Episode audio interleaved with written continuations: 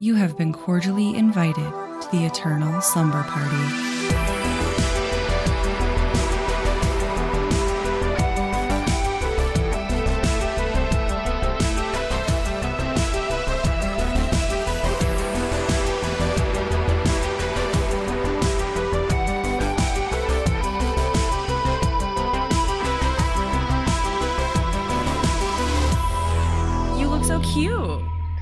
Thank you. I think I look like a indie film director who only makes lesbian coming of age movies because I never got over my childhood crush. Your hair looks really long. It's here's the thing, it's usually up when I see you. Uh, my hair's Oh. super long. Yeah, that's very long. I haven't seen your hair down in a while. I usually don't have it down. Um, usually it's like in my little claw clip. Little claw clip. Little clock clip. I felt like wearing my Muse hat today that says "We are fucking fucked." I think I think that's fitting. I think that's It fitting for felt- everything. Felt right. Feels feels right and feels fitting. My notes are gonna be all over the place. I'm warning everyone now. My notes are going to be a lot of screaming. Um, the major I kind of gave up trying to take notes uh, because I was watching this movie while working on our scream masks. Nice. So Should we do a slight introduction instead of just jumping right in? Oh, I was just warning you. I was still planning on doing like a whole introduction. I was just warning Oh, you it's going to be a okay. mess. Uh, oh, Because I did start and then I stopped because I was watching it on two different days and I was taking notes out of order. So Ooh. it's going to be messy, but let's jump into it. okay. Hi, how are you? Hi. I'm good. I'm starting the process of moving. So Ooh. my landlord just came over and we signed the lease extension because he's letting me stay for an extra like two and a half weeks. He's so nice. Like, I wish he could stay my landlord. We talked shit on my former roommate. That was really fun. so, yeah, I'm getting ready to move. I got my new chair. Yeah, it folds. Um, I will It post the picture in our in our little carousel so people can see the folding chair. I it's super ergonomic. It it folds so I can protect it from the demon and it's in one of my favorite colors. So That's exciting. I also I think I am going to actually take Friday off. I Nice. literally remember when I was like I'm going to take Thursday and Friday off and then I immediately on Monday was like never mind I'm not going to take them off. and I think I'm going to take Friday off because I think I'm reaching a point of burnout where if I don't just let myself watch Scooby Doo for 12 hours, I don't know what's going to happen. Do it. Take your time. Take some time off. I think you've earned it. I think that will be good for you. I got to prepare for the weekend after, basically. I got to Yeah. save up my energy for the weekend after. I'm trying to remember when I started working on these masks. All the days have started to blend together. Uh, Sunday. you started on. Sunday. Was it Sunday? yeah. I'll believe you. Because Um, you messaged me and you said, I'm not organizing these again. So they're just going to be all silver. Oh, that's right. That's right. Yeah. Yeah, so I have just been bejeweling since Sunday, and I have one mask 90% finished. I need to go back through. I'm using several different rhinestones so that there is the maximum sparkle on it. You're amazing. Yeah, I have one finished, so I have another one to do. So, What's what's it like, all you people out there who don't have a best friend who's a cosplayer and costumer? Because I'm living my best life because she's my best friend. Thank you very Aw. much. yeah, I'm curious. People sound off. What's it like to not have that kind of person in your life? Because I'm that person for me. I've always been a DIY, I'm a figure it out kind of person. So I don't know what it's like to not have that in in your life. I was just talking to someone about this the other day, but I love that you push me to dress up to go places. Like, not like all the time. Like, we've definitely bummed it going out places before, but like being like, oh, we're going to coordinate our outfits. We're going to plan our outfits. We're going to do this. Like, having someone that not only is like, hey, I want to do this, but essentially is like, we're going to do this. Here you go. Like, here's your instructions. I love it. It makes me very happy to have Here's someone like that. the that. Pinterest mood board I made between we when we first had the idea to now. Oh, man. The day that you told me you had a Pinterest mood board for what you wanted our first promo pictures to be was the day that I was like, this podcast is gonna go great. That we're going places and she's We're- driving. We're going places, baby. How are you? I'm doing good. My mom loves the podcast. Um, she's been listening to it. She is Hi, Kirsty's mom. yeah, she's great and she's doing it the correct way. She's starting from the beginning. So she just listened to the Jennifer's Body episode. She did say that she's been carrying a water bottle for 20 years. So the lady who said it was a millennial thing is a weird person. Get fucked. Yeah, get dunked on. Um, She understands what the t-shirt you got me for my birthday means. She gets the reference Lovely. now. Also, I just want to say that you were telling me that story literally as I was drinking out of my water bottle like a millennial. Like a millennial. like a millennial. And then my younger brother also listened to the podcast. Um and we have our first review. From him. Are you are you gonna read it at the end? Or are you gonna read it now? Oh, I'm going to read it now. Okay. So my brother, who I love so much, Hi, brother. 22, going to turn 23 in December. I, f- I forgot our younger siblings were like essentially the same age. Because my sister Yeah. just turned 23. No, I constantly am like, "Wait, he's 20 he's a how he's 22? What? No, no, he my, isn't. my sister's perpetually 12 in my brain, and she hates Yeah. every time I bring that up. No, he's like 12 years old." So he texted me, okay, I listened to the pod. I said, please tell me you liked it and that I'm funny. And then this is his review. okay. Yeah, it's good. When can I guest star? that is the most younger sibling response. Yeah, so when I see him over Christmas, then I'm forcing him to do some recording. So keep an eye out for that, everybody.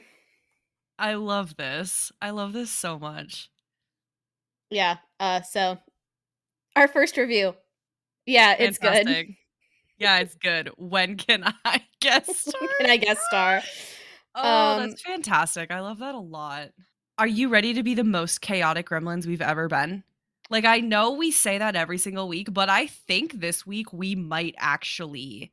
We say it every week, and every week I think we top ourselves. I don't Because know we're if like- we can top this. I don't I we're gonna see. So I promised you that I would do some research on the mask for Yes. Scream. And we were talking Tell the me. original Scream from 1996. Although I did watch the 2022 requel, if you will, and Mhm. that one was a pretty solid requel. I gotta say, the Scream Right? franchise does one thing, and it's sequels, and they're always bangers. I we won't talk about it on the podcast until we actually like I want to eventually cover all of the Scream movies. Oh, me too. I feel like we have to. I love we Scream. have to. We have to. But like I can't wait to talk to you about that twist that happens in that movie. But anyways, tell me the mask drama. So I thought that there was drama and like it was this huge thing. Yeah. I was incorrect. okay. But in learning that I was wrong, Mhm. I found what I think is almost a better story. In that the original mask, the ghost face mask, uh-huh. the iconic Scream mask, Mhm. it is based like it was inspired by the painting The Scream. Okay. It was also inspired by one of the characters on the cover of the Pink Floyd album The Wall and ghostly characters that appear in Betty Boop back in the 30s. I love that. Right? So like that's cute. That's And- very cute. The mask was not made for Scream. It was not a mask that they had designed for this movie. It existed Right. beforehand. It was designed in 1991 by a company called Fun World, and it was designed by Brigitte oh, I'm gonna butcher this last name, so I'm very sorry. Uh, Brigitte Sire. There's no way. I'm a bail. I'm sorry. I can't say it, and I would rather just not say it at all. spell it. Spell it. S L E I E R T I N. I'm. Mm. Brigitte, way to go! Shout out. You go, girl. You go, You Brigitte. go, girl. Um, I'm sorry, I don't know how to say your last name. And people, please leave reviews. Tell me how bad I am at that, and I will read them in a shame video. Like, just shame me. I don't care. Uh, that's embarrassing. I really wish I had the time to look up how to pronounce that, like I did with all the Alfred Packer stuff that I learned how to pronounce. Didn't think of it. I was like, I bet I can just read that off. And then there was an SL, and I panicked. And apparently, when they found the mask, like the production people, costume people, they found the mask and they were like, yes, this is what we need. We need something like this. Then they tried to design masks similar to the mask that we have. Um, and eventually someone was like, why don't why don't we just use this one? Um, so Fun World still owns the rights to the mask, but the Scream production and Dimension Films bought the rights to it. So yeah, like this uh random small little company okay. made a mask just for Go off. funsies in 1991 and it became one of the most profitable masks yeah. ever. And they still own the rights. That's the fun thing is they still own the rights. Fun World still owns the rights to it. So when I That's bought those amazing. ghost face masks, I was supporting Brigitte. Brigitte. Woo. Did you bring any other history? I did pull up the IMDb page so I could read Okay. you the fun facts. Can I tell you some history about Scream that I found? Um, should I read off what the synopsis is first? I didn't do that.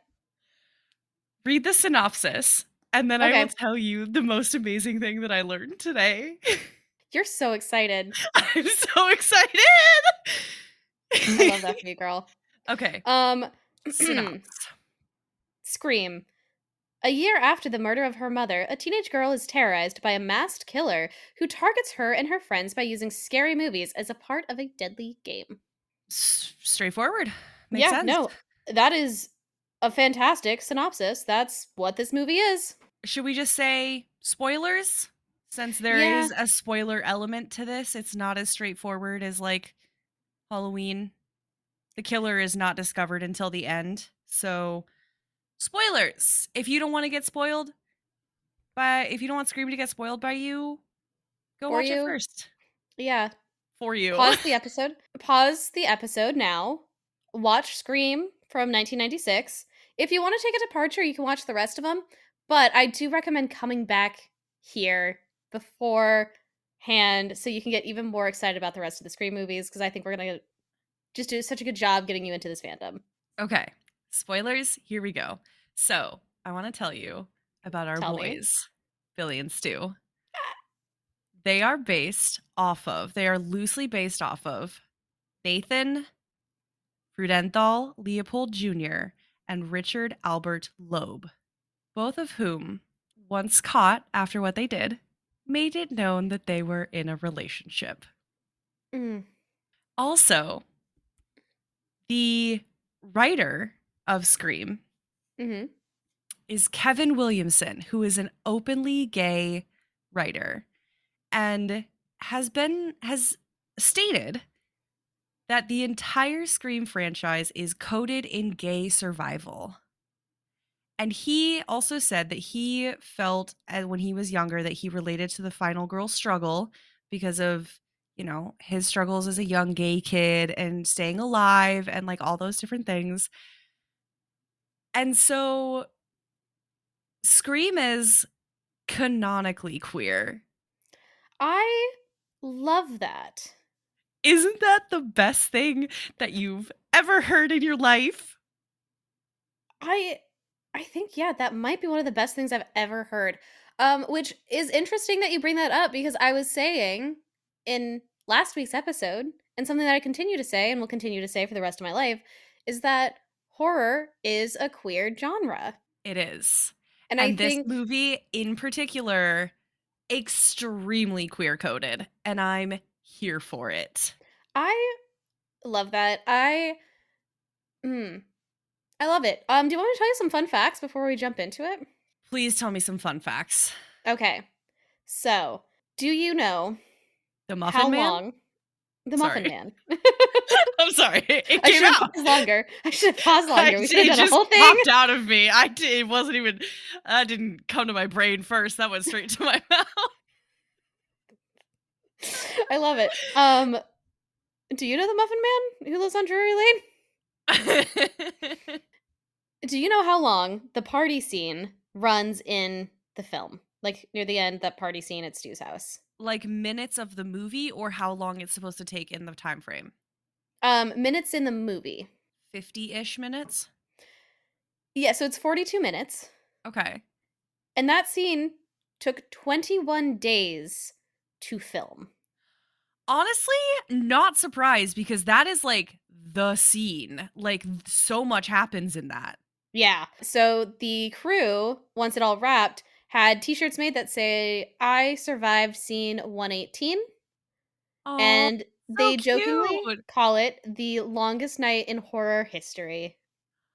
I love that. Isn't that Oh, cute? that's so good.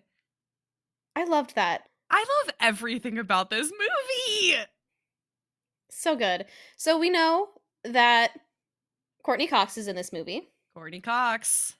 She approached the production because she wanted to play a bitchy role because she wanted to prove that she had range because before that she was really only known for her role as Monica in Friends and she wanted to like do something different um so she pro- like she approached them said please let me play Gale Weathers. They said no. You're too nice Monica. Get out of here mon. Um and she said, Please, I will be such a good bitchy character. And then she delivered. Let me tell you that right now. Delivered. Oh my god. Gale Weathers, iconic. No, genuinely iconic because she's one of the first characters in horror movies to be an openly bitchy career forward woman. Like you don't see that. Oh, I cannot wait to talk about a very particular scene with Gale Weathers. And we'll get there when we get there because I have a lot of thoughts. Yes. A lot of comments. We'll get there when we get there. Um, the last thing I want to tell you.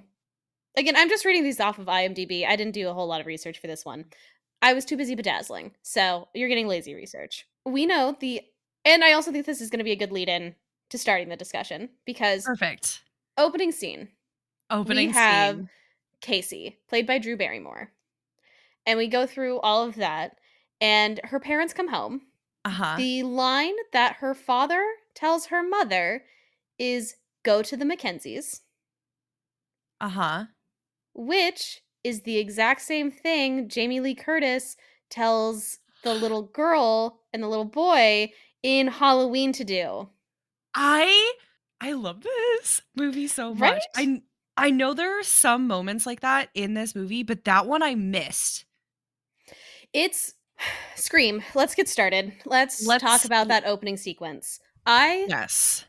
I love this sequence. I do. Um first, I want to say it was directed by Wes Craven, yes. one of the most well-known and well-loved directors in movie history, I feel. Anyways, opening shot. Opening shot. I love the opening scene for this movie. And I cannot stress that enough because I've watched this movie now within the past 72 hours I've seen this movie twice. Okay? And that does not include me watching the requel. I just have been watching Scream movies for the past 72 hours. Just Scream, quite frankly, for the past 72 hours. That scene does such a good job of being tense and being spooky well before you are even supposed to have it feel tense and spooky. So I watched this movie with a friend of mine who had never seen it before. And we were watching it and like this opening scene, and she went, Oh, we're here already? Like it starts off and it like we we get immediate horror. It pops. But also in the funniest Scooby Doo way. Yes. Um, oh my god. Have you seen Scooby Doo actually does a spoof of this opening scene with Matthew Lillard playing Shaggy? And it's Daphne answering the phone. It's amazing. I'll have to send it to you. Please send it to Um, me. Also, I once again I'm going to talk about Dead by Daylight because Ghostface is in Dead by Daylight. There is a clip somewhere floating around on the internet of me and my friends playing, and one of my friends has this perfect shot of me getting chased by Ghostface in the perfect Scooby Doo like run across a doorway type of situation. I love it. Okay, so let's should we walk through the opening scene? Kind of tell like talk about it a little bit. Yeah, it sounds good. So it starts off, Drew Barrymore is making herself some 90s stovetop popcorn. Yeah, she's getting ready to watch a scary movie. She's going to watch. Did she say that she's going to watch Halloween, or did she say that's her favorite scary movie? she movie? said that that's her favorite scary movie, Okay. which the amount of references, I think it's so funny that we are doing Scream right after Halloween because the amount of references to Halloween exactly in this was thinking. movie, this so many. this movie is a love letter to Halloween and to the horror genre. Yes. It it's so good. But yeah, so she's making some popcorn and she gets a phone call and she doesn't know who's calling. And this guy's kind of weird. He's like, "Who's talking? What number is this?" Like almost flirtatious in a way. Mhm. Yeah. And she's like, "Wrong number. Better luck next time." She hangs up and the guy calls back and is like, "I just want someone to talk to." They have 800 numbers for that. Is ready to hang up again. But then she starts flirting back, which is what I love about this dialogue exchange. He calls a third time, doesn't he? Um doesn't she he- hang up like she's like, "Oh, they have numbers for that." hangs up. He calls a third time and he's like, "Oh, No, I don't think maybe not yet anyways. They're talking for a while because like it's it's a little bit flirtatious between the two of them. Like yeah, toeing the line between flirtatious and just in, innocently answering questions to a stranger like just talking. very Um, 90s because we still talk to strangers back then. yes. Oh, that's another fun fact. Apparently this movie increased the rate people used their caller ID. Like caller ID wasn't much of a thing before this movie and then after this movie everyone was getting caller ID. I love it so much. So then the person on the phone slips up because like they're talking about horror movies and like Halloween, and she's like, "Oh, I love Jason or Michael Myers." Well, yeah, it I which I love. She's like, "Oh, what's your favorite movie?" "Oh, I love Halloween." She, as she pulls the chef's knife out of the butcher block. Yes, I love that. That small little like, "Oh, Halloween." And like pull out this little nod to the chef's knife like that Michael has. I just love that. which is also a really good reference to the beginning of that movie too. How Michael gets the knife so soon in the movie. Yes. Then the voice kind of slips up, and he says, "Um, what's your name? I want to know who I'm looking at." And then she hangs up. Uh, do you think it was a slip up or do you think it was on purpose? I thought it was intentional because it starts the fear. It starts the thing like that's the moment that she is like, "Oh, we're not flirting anymore. I'm getting scared now." Because like for full context of this, like if we think about the sh- the scene right now, her boyfriend is supposed to be coming over. We learn this in like 30 seconds when she talks him on the phone. He is over. He's duct taped to a chair on the patio. And I think that Ghostface was like, "Oh, we're flirting. We're doing this little cute thing, whatever. I want to know who I'm looking at." And then it was like, "I want to know who I'm talking to or whatever he says next." To me, that was so intentional to be like kind of gaslighty, kind of being like, "Oh no, like this is what I like," but like starting that fear moment. But also, Ghostface do kind of be a little dumb. So maybe it was a slip up. So when I watch this, I think it was a slip up. Okay. because I think that Ghostface would still need time to kind of set things up, stalk around the house. I like to think that it was an actual slip up and she's catching on to wait, this is actually spooky. the same time the audience is. Because I Okay. I don't know. It just felt like when he was saying it, the way the line was delivered, it felt like it was supposed to be like this slip of the tongue. I said, "Who am I like who I'm speaking to?" And then she gets freaked out. She hangs up. Like if she hangs up 3 times, this is the next one. Then he calls back and he's pissed because he wants her full undivided attention. You have to talk to me right now.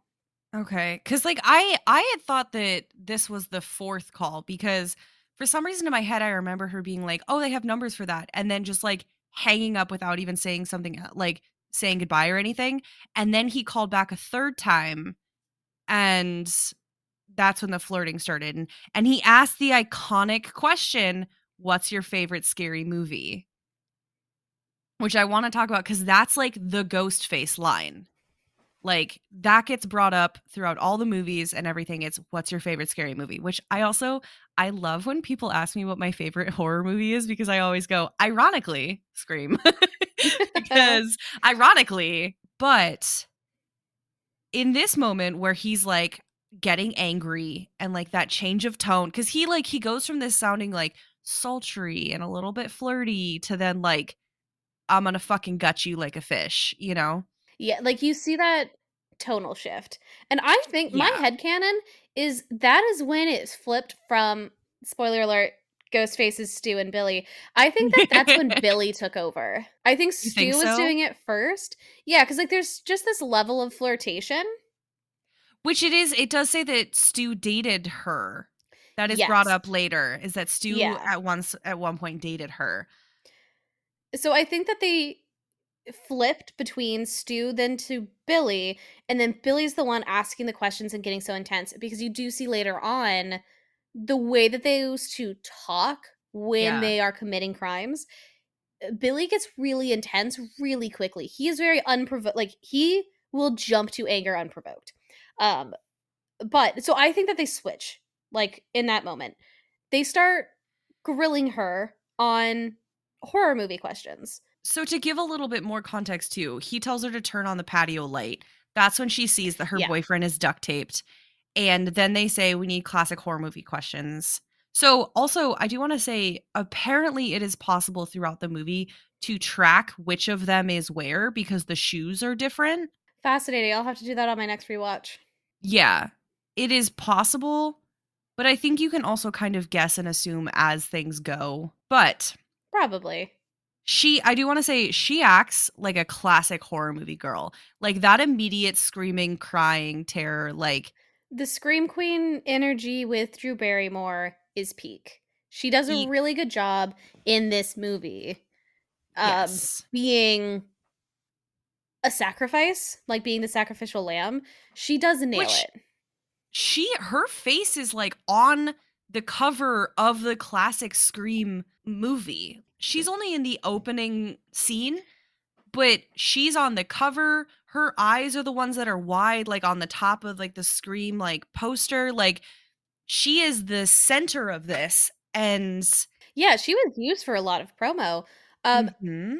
that feels like a psycho reference to me because that's what happens in psycho is like this huge star like this super famous actress is supposed to be the main girl in it but then she dies 20 minutes into the film so movie theaters um at the time were like you if you are late to the show you cannot enter you cannot enter the theater late you have to be in there on time no exceptions Hmm. so people were going through because they didn't want the movie to be spoiled and people to like jump in near the end and be like, well, wait, where's the main girl? Because she dies so soon.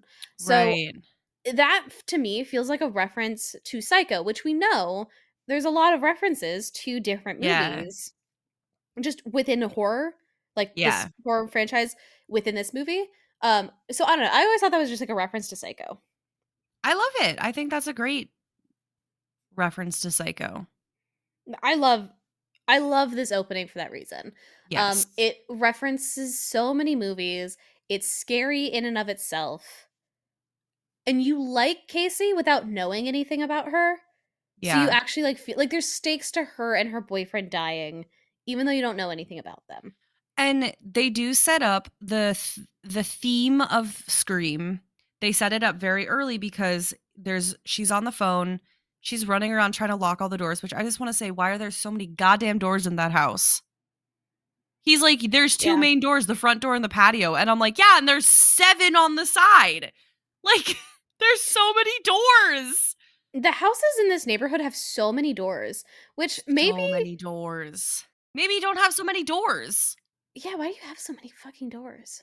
I'm trying to think of how many doors like in all the different apartments that I've lived in, different houses, whatever. We never really had like a side door. It was always the back patio, the garage, and the front door. We never had like all of these goddamn side doors. The biggest, richest house I've ever been in had five doors. I feel like the more doors you have, the less like a house it is, and the more of a hotel. That's fair. That's Um, fair. I will also say, I think that was one of the things that made the house feel less realistic. Is like because there are so many doors. But unfortunately, Casey does not answer all of her questions. So I do want to go back to real fast. So what I was saying was there's a knock on the front door and she says, Who's there? And Ghostface on the phone says, Never say who's there in a horror movie. That's a death wish, which sets up the premise of Scream, which is that in order to survive Scream, you have to follow the rules of a horror movie. Yes. And I wrote down those rules actually. Tell me the rules. So this comes up way at the end of the movie, but Randy is the one who lists them. And he said there are three rules that he says to survive a horror movie. One, never have sex. Number two is never drink or do drugs. Okay. And number three is never say, I'll be right back. Because you will not be right back. Yeah, you cannot have sex. You cannot drink or do drugs. You cannot say, I'll be right back. You cannot ask who's there. You cannot take your eyes off the killer. And you always have to do a headshot to make sure that they're actually dead. Always shoot them in the head to make sure that they're actually dead. Yes. And yes, so that does really set up a theme. And it also does kind of set up how the killer is working and operating and thinking. He is thinking that this is a scary movie because numerous times throughout this film, they reference scary movies, but then the characters are like, oh, but it's real life. But this Yeah. isn't a movie, this is real life. that is the thing that Scream does is they very much are like they take this premise of the trope of horror movies and they make fun of it in a way that they know they are making fun of themselves. It's it's not a parody. It's not a parody. It's, not a comedy. very unique. it's very self-aware Mm-hmm. and it's very self-referential and i love Yes. the way that they handle in the sequels the stab movies in context of Yes. it's really funny it's really Mhm. good and i don't want to spend too much time because i do want us to actually like watch and review those a little bit more in depth it is honestly one of my favorite things is that they have the stab movies and they reference the franchise and they reference horror fans and that's what makes this movie scary is that this is a movie about scary movies Yeah. and what makes them scary and here's how you survive and it's really great and knowing that it's from an openly gay writer and his experience surviving as a queer person is so good so good. It's so i good. love it love it So, in the theme of referencing things, referencing other things, we know another teeny tiny little show that likes to reference other things. And I just want to point out the name of her boyfriend steve Steve. I heard that and I was like, Duffers. we need a clip compilation of us going duffers Duffers. oh duffy boy um, Duffers. my duffy So- boys speaking of speaking of the boyfriend so they want he wants to play ghostface wants to play a game who's the killer in halloween michael myers who's the killer in friday the 13th jason Voorhees. incorrect it's technically It's the killer in the first Voorhees. yeah technically the killer in the first friday the 13th is mrs Voorhees. And because she got that wrong, we have to say goodbye to Steve so quickly. Steve is there and then he's gone. And in the fastest thing I've ever seen in my life, it took about 10 seconds for that man to get gutted fully. Intestines hanging out of his body, Yeah. gutted in 10 seconds. Like, that's fast. Yeah, I don't know that much about gutting people. Also, you want Um, to talk about grip strength. Th- They do talk about like in the next scene, like at school, Stu does say you go like from your groin up to your sternum. I forget the exact line he says, Yeah. but the way that he talks about it, he does make it seem like it would be a very efficient pull up. And they are using like these pretty intense Bowie knives, I would say. yes, they are using classic hunting Bowie knives. So I cannot imagine the human body is that much stronger than what like animals that the Bowie knife is necessarily designed for. the thing that I'm thinking about is how much strength it would take to pull intestines out. We don't need to dive into this. This is not a thing we need to dive into. Of all the nights, I don't have my walking medical encyclopedia next to me where I can just ask Dr. Boyfriend how hard Your it is. boyfriend. I don't think that purposes, that how hard is it to do this? I know. Literally, where is he when I need him? I I don't think that it would be that hard. To like I think gravity also wants to help it come out. So, yes, it's very fast. I don't think that's unrealistic. No, it just it seemed so fast to me. Like the eh, 10 seconds max and that man is dead and gutted. But like then again, we see that again like 4 minutes later with poor Yeah. Drew. Yeah, Drew Barrymore she had like the intensity of a final girl. She wanted to live and she fought to live and she fought harder than other girls in scary movies such as Halloween. Most of the girls in this movie did fight back. I will say that is Yeah. most of them fought the fuck back. I do want to say before we get to that, we get our first Ghostface sighting. And this is the Scooby fucking Doo moment because she's hiding in her house. There's smoke from the burning popcorn, and we see this fucker like run past a doorway. And I know it's supposed to be scary, but all I can see is Scooby Doo. like I mean, I- it's literally Shaggy. it's literally Shaggy. And like, but then we have that really iconic thing where she's in the window and he's like got his back to her. And then he turns around and then we see his reflection. She's screaming, like, very gorgeous shot. I just can't get over how Ghostface like how how Scooby Doo ish. Like I think that's one reason why I love Ghostface is he's kind of fucking hilarious. You yes. And I think it's because you have Stu, who's kind of this bumbling idiot. He is only doing it because he succumbed to peer pressure. He's in love. He's in love. And then you have Billy, who is so pissed off and angry and watches so many scary movies. And is He so is just- psychotically deranged. Yes, he is a deranged, deranged man. And I think when you put them together, they only share one brain cell at a time. I.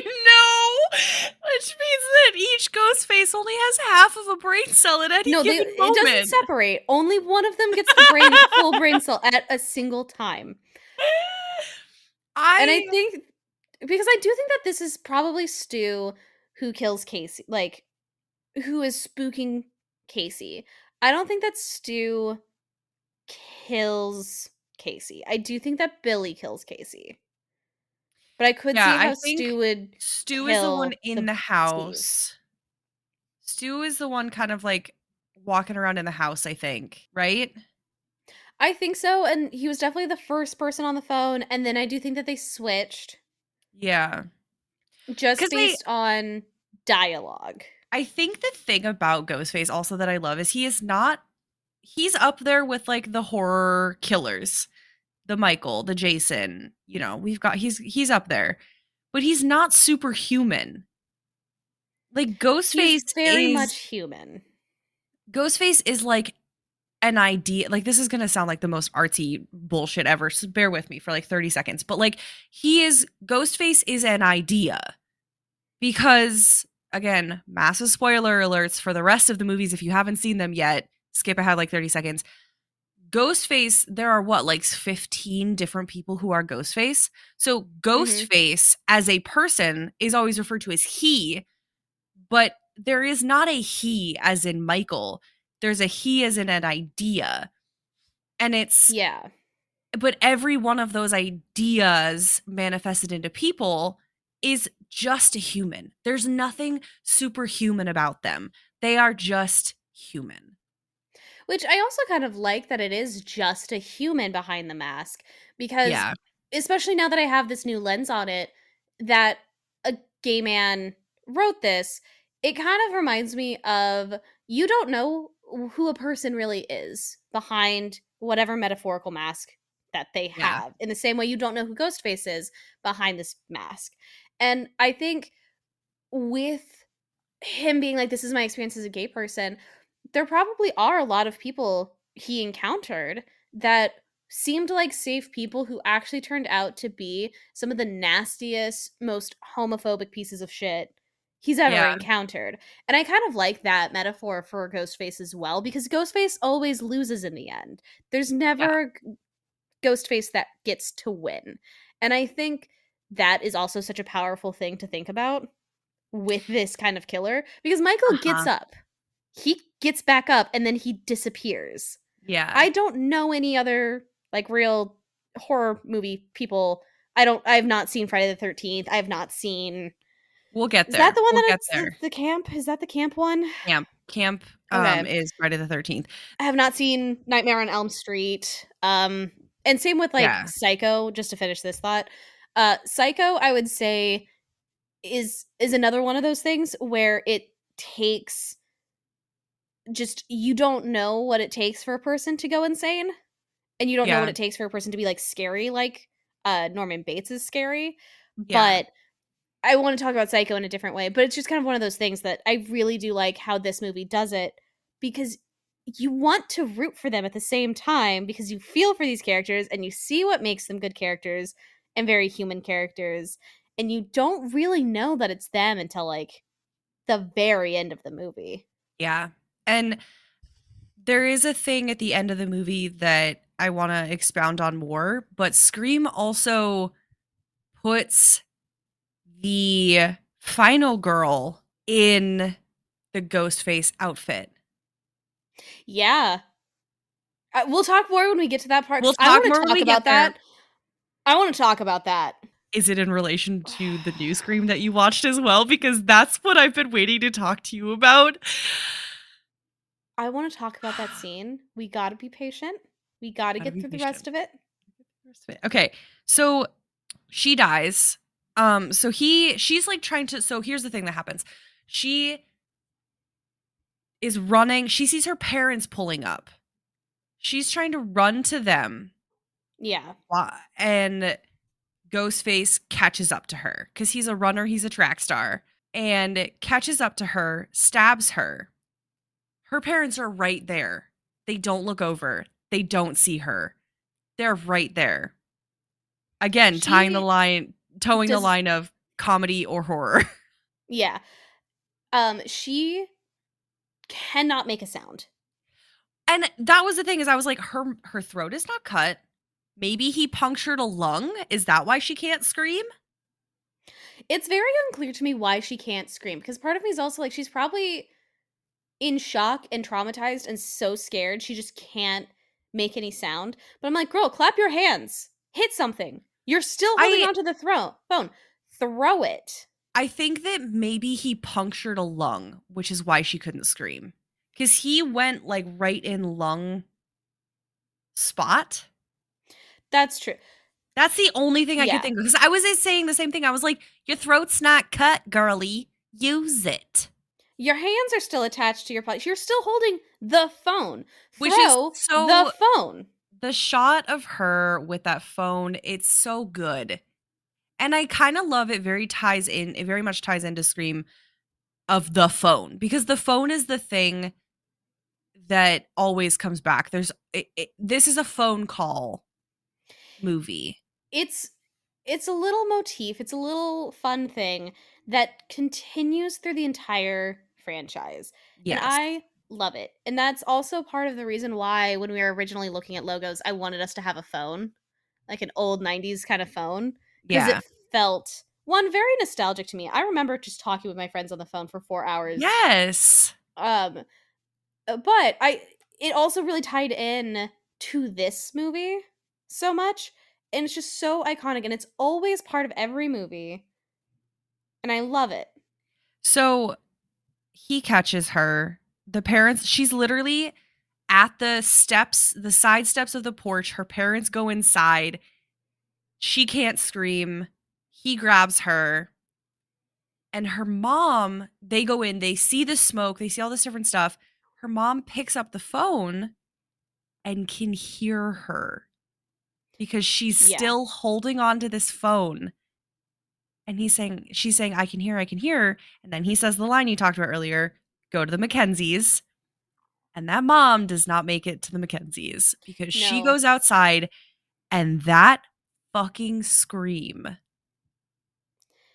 Her daughter is just hanging there, which if you want to talk about that was fast. That was like 20 seconds to completely gut this girl and then hang her in a tree. Which all I can think of is that while one of them was stabbing and chasing her, the other one was getting the noose ready. That's all I can think of. Was standing there and then they just like boom, bang. Yeah, like this first one had to be a two man operation. There's no way I it wasn't. Yeah. I think that's kind of how they work. Um And then the next scene baby Sidney. is little baby Sidney Prescott. She's just Little doing Sidney. doing some work in her little nightgown. I need to say, for the record, For the record, This is a Sidney Prescott Stan account, and I will hear no slander. I will take no judgment. I would die for Sidney Prescott.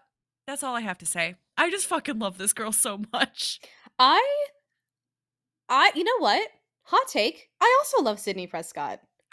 for a second, I thought I was about to have to end this podcast and be like, I'm sorry. This We're- isn't gonna work anymore. Over. Podcast done.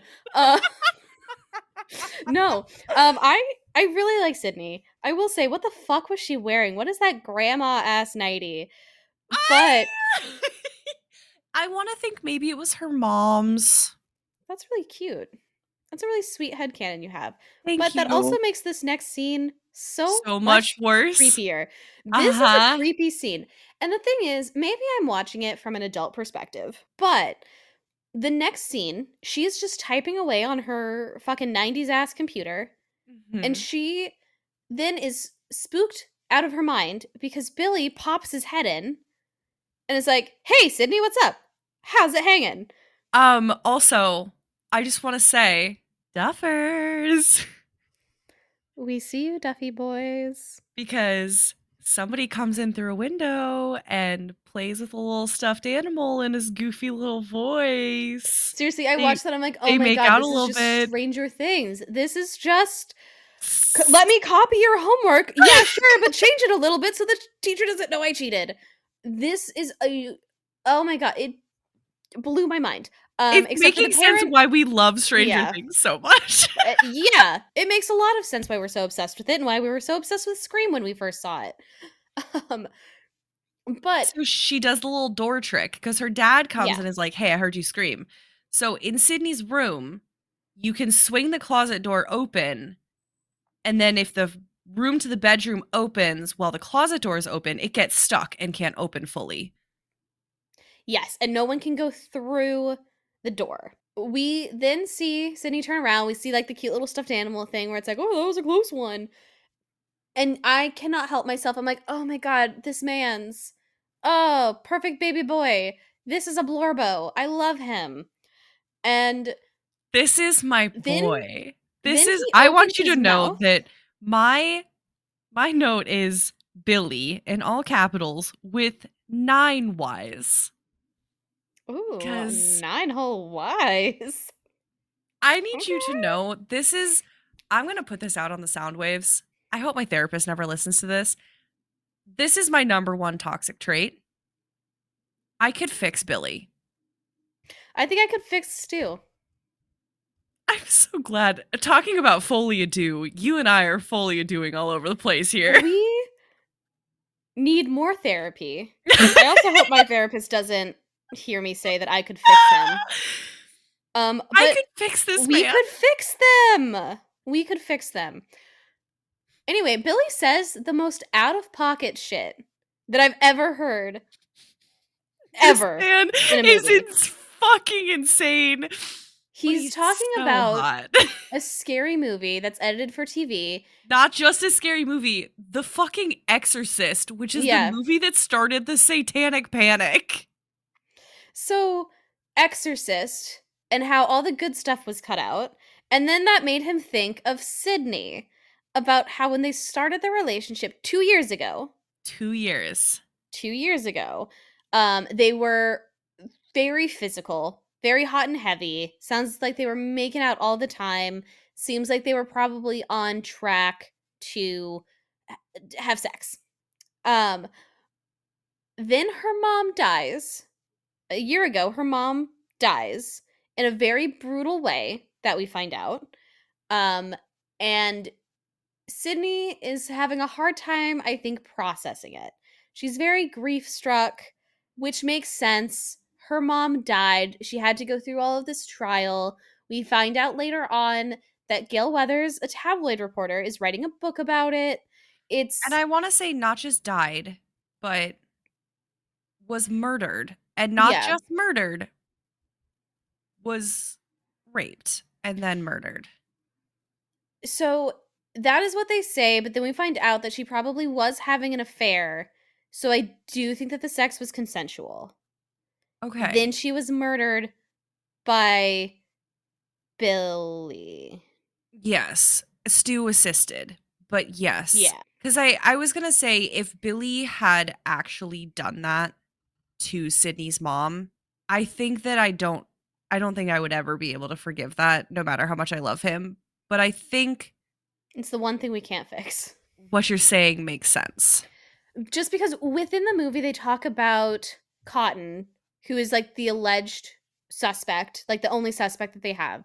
And Sidney sees him sees a person leaving wearing the jacket. And that's how Sidney identifies Cotton within With similar haircut, which Yeah. Billy We- and Cotton have similar haircuts. Yes. So we and it's noted that she sees someone wearing his jacket leave. Um there is a rumor Cotton says that they were having an affair. So that's why I think that it was consensual. He left. Billy and Stu would have then murdered her, like murdered Sidney's mom. Her body was found in the town square though, right? Yes. All I'm saying Yeah. is that Sidney sees someone leaving with the jacket leave. We know that Billy takes the jacket. So I don't think that they assaulted her mom in that way. I think that they definitely murdered her, but I do not Yeah. think that they sexually assaulted her mom. I think that Okay. was kind of a red herring so that because that is the thing that's talked about in the movie later on as well is that like there are rumors that Sidney's mom was sleeping around town. Yes. Uh, her dad's gone all the time. Makes sense that she was very lonely. Cotton says that they were together, they were having an affair. And I think Sidney does not want to accept that her mom is this flawed person.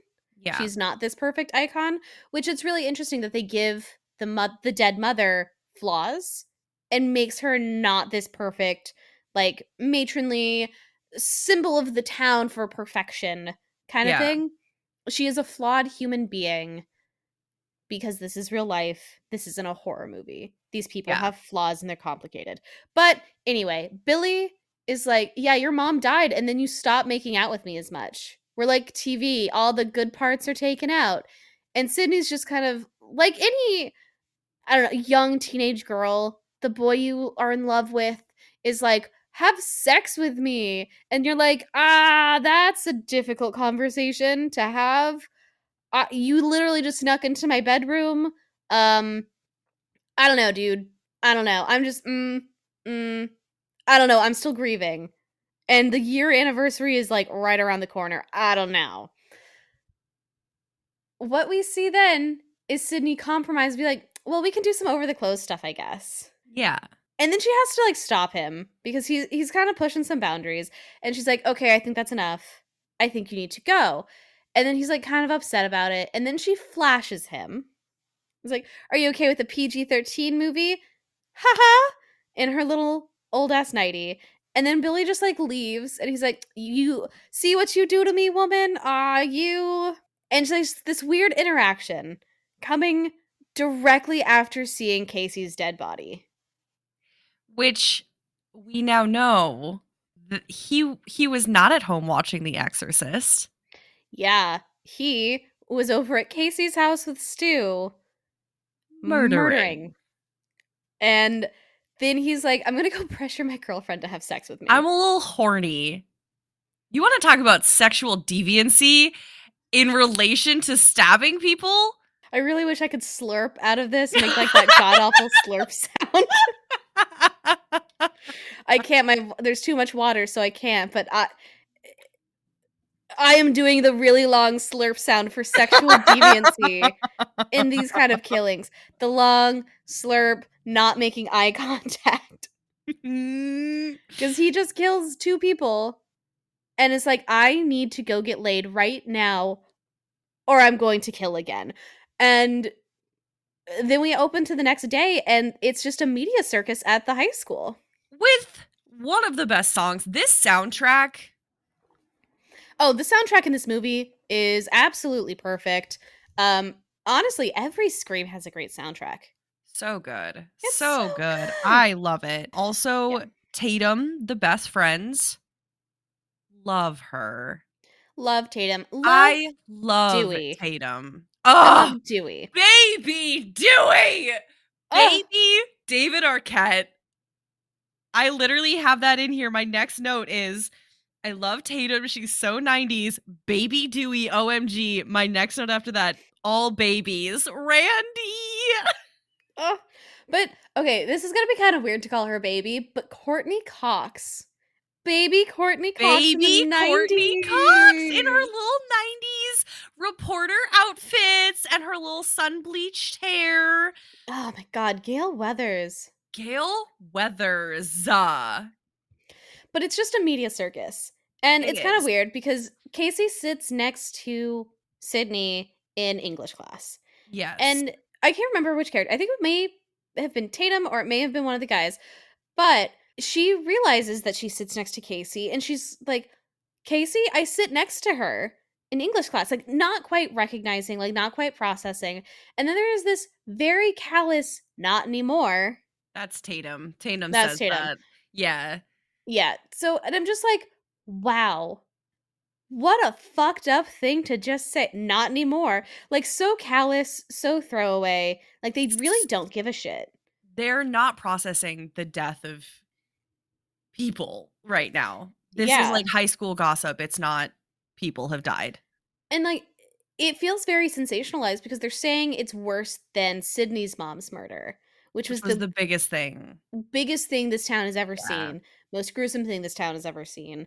And then, almost a year later, something worse happens. Two days before the anniversary. Yeah. Then we get to meet the creepiest principal. Oh, we did not mention the whole conversation between Sidney and her dad is that her dad is leaving town. Yeah. Her dad has left town. Her dad is on a business trip and he is staying at the um Hilton. Hilton, At the airport. at the airport. So yes, creepy principal. He's that's a famous actor. I don't remember who that is though. Um Henry Winkle? No. He's in a name. bunch of other stuff. I know I recognize Yeah, I him. I think just don't remember. Yeah, I don't know. Stop opening Spotify. Oh God, I'm not gonna get the Taylor Swift cardigan. Well, okay. Oh, I got the cardigan and it will be shipped to the right address. I was able to fix it. Um So happy for you. you. don't follow us on threads, I ordered the 1989 cardigan but I put in the wrong shipping address. and the panic set in. Yeah, the panic set in because I was so excited to just get the cardigan that I put in my parents' home address in a different state. Yeah, that I've not lived at uh, for a few years. So I uh, just was stupid. Henry Winkler, I was right. It was Henry Winkler. He is in this movie. He is the principal. So he did not want to be as promoted in this movie because he didn't want to overshadow the up and coming actors in this movie. So he would have been like a really big star at the time. Anyways, we meet yeah, the principal. We meet the principal. He's so creepy to me. I hated that principal. He was he gave me the ick. Hardcore. Heavy ick. He he really lays it on a little bit too thick. And we see like everyone's getting questioned because they have no idea who could have done this. So they're yeah. asking every student, Where were you last night? But they are only asking the boys if they like to go hunting, which we then find out um, from Stu. Well, because a girl could never have done this. And like they're only asking the guys because the way they found the bodies, yeah. which I don't know if that would have been made public knowledge yet, how they found the bodies. But I'm also assuming it's a small town, so word gets around quick. I think it might also be that it's the 90s and a lot of people assume that women are not going to be as violent as men. Like, this is about the time when forensic profiling became really big, is like building a forensic profile. And so, this was about the time that people were starting to put together, like, oh, a killing with this type of murder, it shows this type of traits for people and typically we don't see those traits from women you know like that type of mindset as well. Yes. Um buffy the vampire slayer would not have even been on tv yet. Buffy the vampire slayer did not start airing until 1997 i did just look that up. And it, it wouldn't have made sense for a girl to have done this. Now we do hear from stu how to get somebody. We find out that he dated casey and it's ambiguous who broke up with who because Randy says Casey broke up with him. Tatum says, I thought you broke up with her to be with me. And Tatum says that she was with Stu all night. So. Which means, was it just Billy at Casey's? So she says that she was with him all night. And I do think that there was some implied um, sex going on there. I think they were fucking. Yeah. We don't know when they came over. We don't know, like, we just know it came over after. Right. Because if he went over to Tatum's. If it was just Billy, he still went to Sidney. So he still has an alibi that he went to Sidney's house. And Sidney would say that is what, like, Billy yeah. came over. So I don't think that they didn't do it together because I think that has to be a two person job. But you can kind of yeah. see like where their timelines and like things don't start adding up. Um, yeah. Sidney leaves the conversation because it starts to get a little bit too gory. She starts having these memories of like her mom's murder and the sensationalization of that. So yeah. she leaves.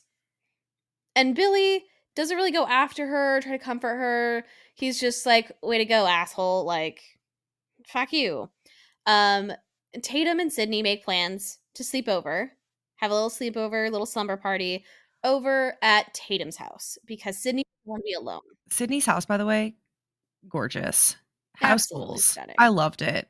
Oh wow. Loved it so much. Also, this while Sidney is waiting for Tatum is when we get the knowledge. There's like a news broadcast that tells more about her mom's murder. We find out about the trial. He's going to be getting the death sentence, and it's Sidney's testimony that is going to be the one that puts him away. That was the final nail in his coffin.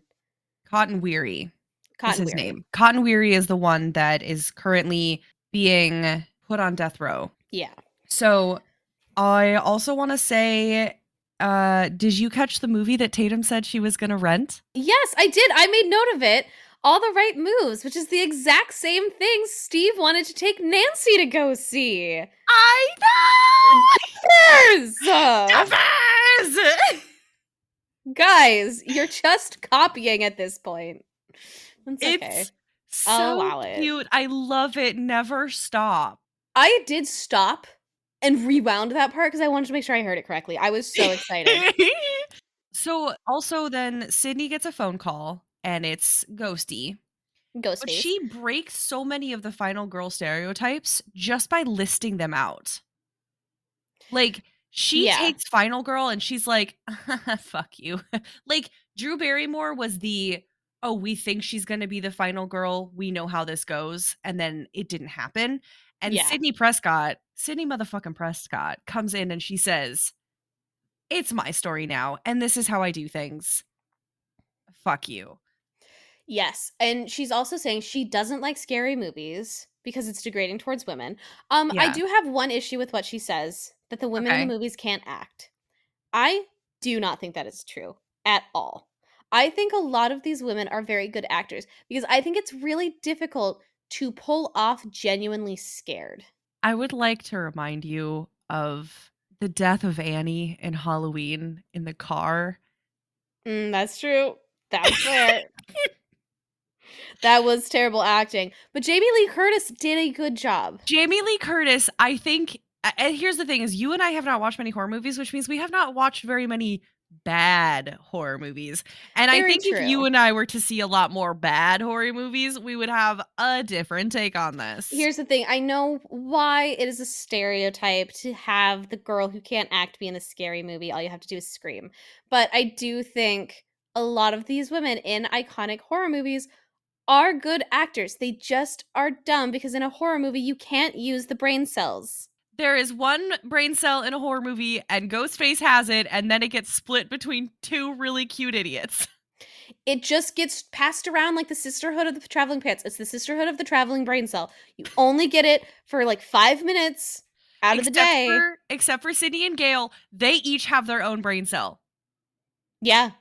Dewey borrows half of Gale's sometimes. Dewey has a hand me down brain cell that's like you look at it and you're like, ooh, that's a hand me down, buddy, isn't it? And he's like, yeah, but it's the only one I could afford. It was the only one left at the store. Like it doesn't, you know, doesn't always I work love- great. You gotta love jiggle the plug. So much. gotta jiggle the plug to make the brain cell work. I love him. Yes. Okay. So she gets a phone call from Ghostface. Motherfucker shows up. And she's running. She is a track star. She's She running is all over this house. Fighting. she's she fighting what back. to do. She is like, uh-uh, I know what to do here. Also, I do want to say you can see the eyes through the mask. I didn't even notice that. I have to go back and look at that. I because I saw that and I was like, I have to tell Kirsty you can see the eyes through the mask.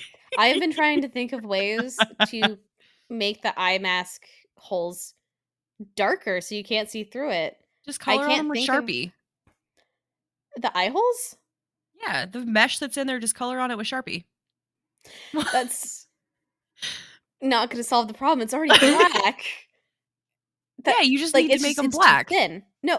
You don't know until you try it. Okay, so moving on. Um, moving on. We then so she's running throughout the house. She does the door trick. she does the door trick. She goes, And then who pops up right in the nick of time? But Billy, which is very suspicious. And Sidney instantly is like, I do not trust you. I think it's you. well, because a cell phone drops out of his pocket. Yeah. And this is a time in which people do not have cell phones. Cell phones are not This easy is not to come cell by. phones are not a thing right. Cellular device, as the chief of police would say, or cellular telephone. yeah. So he comes. She is very scared of him. She opens the door. Dewey is there with a gun holding the gaze, the ghost face mask. Very scary. Little jumps. She screams. Billy's taken into police custody. Tatum's like, "Oh my god, I should have gotten here sooner." Dewey reading the Miranda rights. If you could call him that, that was Miranda's long lost sister. That was Miranda's lefts. Let's be honest. Yeah, that was Miranda. That was Miranda Sings. As in Miranda left the scene. that was a Miranda Sings apology video of Miranda writes. um Don't insult Dewey like that. It wasn't that. I really tried to shoehorn in the Miranda thing. You really did. You said it twice. I know because I wanted people to hear it and think I'm very funny. Okay, I just want to say Dewey and Tatum, cutest siblings. I feel like a very good representation of siblings as well because they clearly have a larger age difference. Um, so you know that they get into like a lot of fights because she doesn't see him as anything other than his her stupid older brother, Yeah. and he only sees her as like his stupid little sister. But they go to Tatum's house and Dewey's house. so first they're at the police station. They can't find they can't find Sidney's dad. He's missing, and it's He's like, "Are you sure he's at the Hilton at the airport?" And she's like, "Yes." There's nowhere else he could be.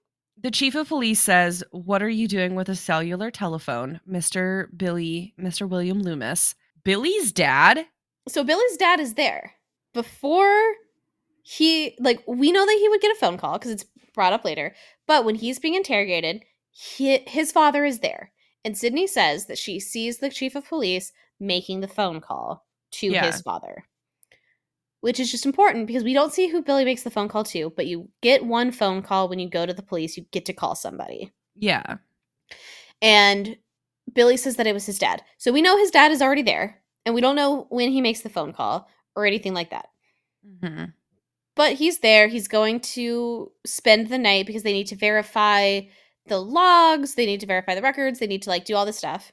Yeah. And they leave. Like Sidney goes home with Dewey and Tatum back to their house. Yep. Before And- that, Yes. Gale Weathers is trying her motherfucking best. Gale be- Weathers has rent due in this entire movie. She's everything she does. Her life depends on it. Gale Weathers has places to be and stories to tell, and she is not going to let anything get in her way except for Sidney's fist. Yes, Because because Sidney, they have this standoff, and she's like, Oh, how's your book going about my mom? And she's like, Great, I'll send you a copy. And Sidney decks this woman in the fucking face. And this was the moment in which I said, I am a Sidney Prescott stand for life. yep, Sidney, Mwah, you can do no wrong in my eyes. mwah. That was I love her. amazing. That was a good sucker punch. And we see like then they go uh before even the sucker punch there was this really funny moment where tatum is so mean to dewey and so bitchy to dewey. And it, in front he's of the like entire police force. in front of everybody just rips him a new one. She's coming to sleep over with us stupid you fucking idiot. Let's go dewey. Let's go. And, and then he's, like, chastising her like when i'm wearing this mom says you have to treat me like a man of the law. That was my supervisor. The janitor is your superior. Mom says you have like, oh my god, it's so Like, good. so fucking funny. And you kind of get to know more about dewey as well. Like you know who he is because he's like mom said you have to. Like he does not command respect because he is deputy dewey which um i did notice on the imdb there's like a little thing where it's like facts they call it the police department so he would be a police officer he would not be a deputy for him to be a deputy to the sheriff it would have to be the sheriff's department Well, I'll let that slide. Deputy Dewey just sounds funnier. Also, I want to say Deputy Dewey's uh truck, his Jeep that he drives. That look familiar to you? Mm, why should it look familiar to me, Margot? Spell it out for us at home. Well, I think we do know a a certain sheriff of a certain small town who might drive a Jeep that looks exactly like that. One Jim Hopper. Like, it's just what the cop car is, my guy. I know, but it's just so good because if you think about it, if you just think about it for a little bit, it just makes me happy. If you just think about it, it makes me happy. no, I was going to say something about the 80s and the 90s, and that means that Dewey is technically driving an older style car. Like he doesn't have one of the new versions because this is about 10 years old at this at that point. Like yeah. the Jeep looks like Hopper's, and I love it. And that's all. Next day at school. No, we're at uh, Tatum's house. Tatum's it's house. It's nighttime. It's nighttime. They're giving her ice for her hand because she did not use good fist technique when she punched Gale Weathers, but that's fine. I think even if she did, if, have you punched someone before? yeah, How hard did you punch them? Medium punch Did- strength. I don't know how to like. your- Did your knuckles hurt afterwards? No, but I have good fist technique. Well, even if you have good fist technique, if you punch someone hard enough, that shit hurts. Yeah, I did not punch them that hard to like. yeah, that's what I'm saying. Is to like if where- punch- even if you Yeah. have good fist technique, goodbye. Yeah. So they're giving her ice for her hand and like taking care of her. And then they get a phone call and it's like, oh, Sidney, it's for you. And it's Ghostface, which is how they can prove that it's not Billy. Right. But it's nighttime. Billy has been there for a while when he would have gotten this call, like when this would have been his phone call. So you're you're thinking it's not Billy because how could Billy do this? He is supposed to still be in the police station, Being he watched by everyone. being watched by everyone. And how would he have the voice changer? how would he have the voice changer? It's so late. They wouldn't let him use his one phone call because he already had his dad come in Yes. to like help. which means that this is for sure Stu. Yeah. This is just Stu So- boy. This is my baby boy Stu. Then the next day at school. Yes. There are ghost faces running around, asshole kids. Billy shows up and has a conversation with Sidney and is basically like, I think it's time you got over your mom's death. And she's like, The Yeah. anniversary is today, you absolute asshole. She goes into the bathroom to be sad. I don't blame her. This fucking sucks. Yeah. Then Like, if we think about it, today is the anniversary of her mom's murder. She almost got murdered the night before. She thinks it could possibly be her boyfriend. Her dad is missing. her like the person who is supposed to have killed her mom is about to also get electrocuted like and die she is starting to doubt herself because if she was wrong about billy being ghostface she could be wrong about cotton like she's just kind of starting to doubt herself it's a very Yeah. difficult time on top of all of the grief all of the emotions kids are running down as ghostface they don't seem to be taking it seriously it's rough Yes. then she hears some people come into the bathroom and they're talking about her. So she runs, she goes and hides in a stall, and she hears them say mean shit. Like, just frankly, fucking mean. Being that like, cheerleader is gross. And I think that her friend was accurate in saying, You're so pathetic. like just saying the meanest things about a girl who is going through a difficult time, like who was just threatened. She's like, oh, she's making it up for attention. She's just like her horror mom. Like eh, these things that are just kind of mean. Um, so Sidney, if she was not doubting herself before, she is doubting herself now. Yes. Then we have like the principal. He wants to expel the boys, but then I think he just ends up like suspending them. He's also he's still being a creepy, creepy principal. He takes the masks from them. and he and he like is cutting them up he's got scissors he's being real weird and threatening to them also Gale Weathers shows up there, flirts with Dewey. Dewey is this adorable little doofy guy. I love him. The flirtation between Gale and Dewey starts. The janitor is literally Fred, wearing a Freddy Krueger sweater and hat. That was a hilarious nod. I just have to say, loved that one. It's loved very that little funny. throw in there. It's very funny. I think that was Wes Craven, I love that. right? R.I.P. Principal. yep, he gets got. Principal gets got because obviously the principal gets got. There's a whole like it. It's a little bit annoying. He's like running around trying to find the the guy. Where is he? Blah blah blah, and then fucking gets him. Tatum and Sidney have this heart to heart on the porch, being like, "Hey, I think you need to understand and accept that your mom might have been sleeping around." They go into the house, and there is the funniest bush shot of Ghostface peeking out from the bushes, there's a huge like the girls go into the house and there's a huge zoom into the bushes and then you just see Ghostface pop his face out and I laughed so fucking hard. Eh, very Scooby Doo, very camp. Very... It was so good. So then we have this stunning scene of the three boys in this friend group. Yes. So the three the three boys in the friend group they're in a Stu, video Billy store. and Randy. Randy works in the video store. We've already registered this. And, you know, there's people being like, oh, it could have been Randy. He's the one who's so into horror movies, like blah, blah, blah, blah, blah. Randy and Stu are talking back and forth about whether or not it was Billy. Billy's over talking to some other girls.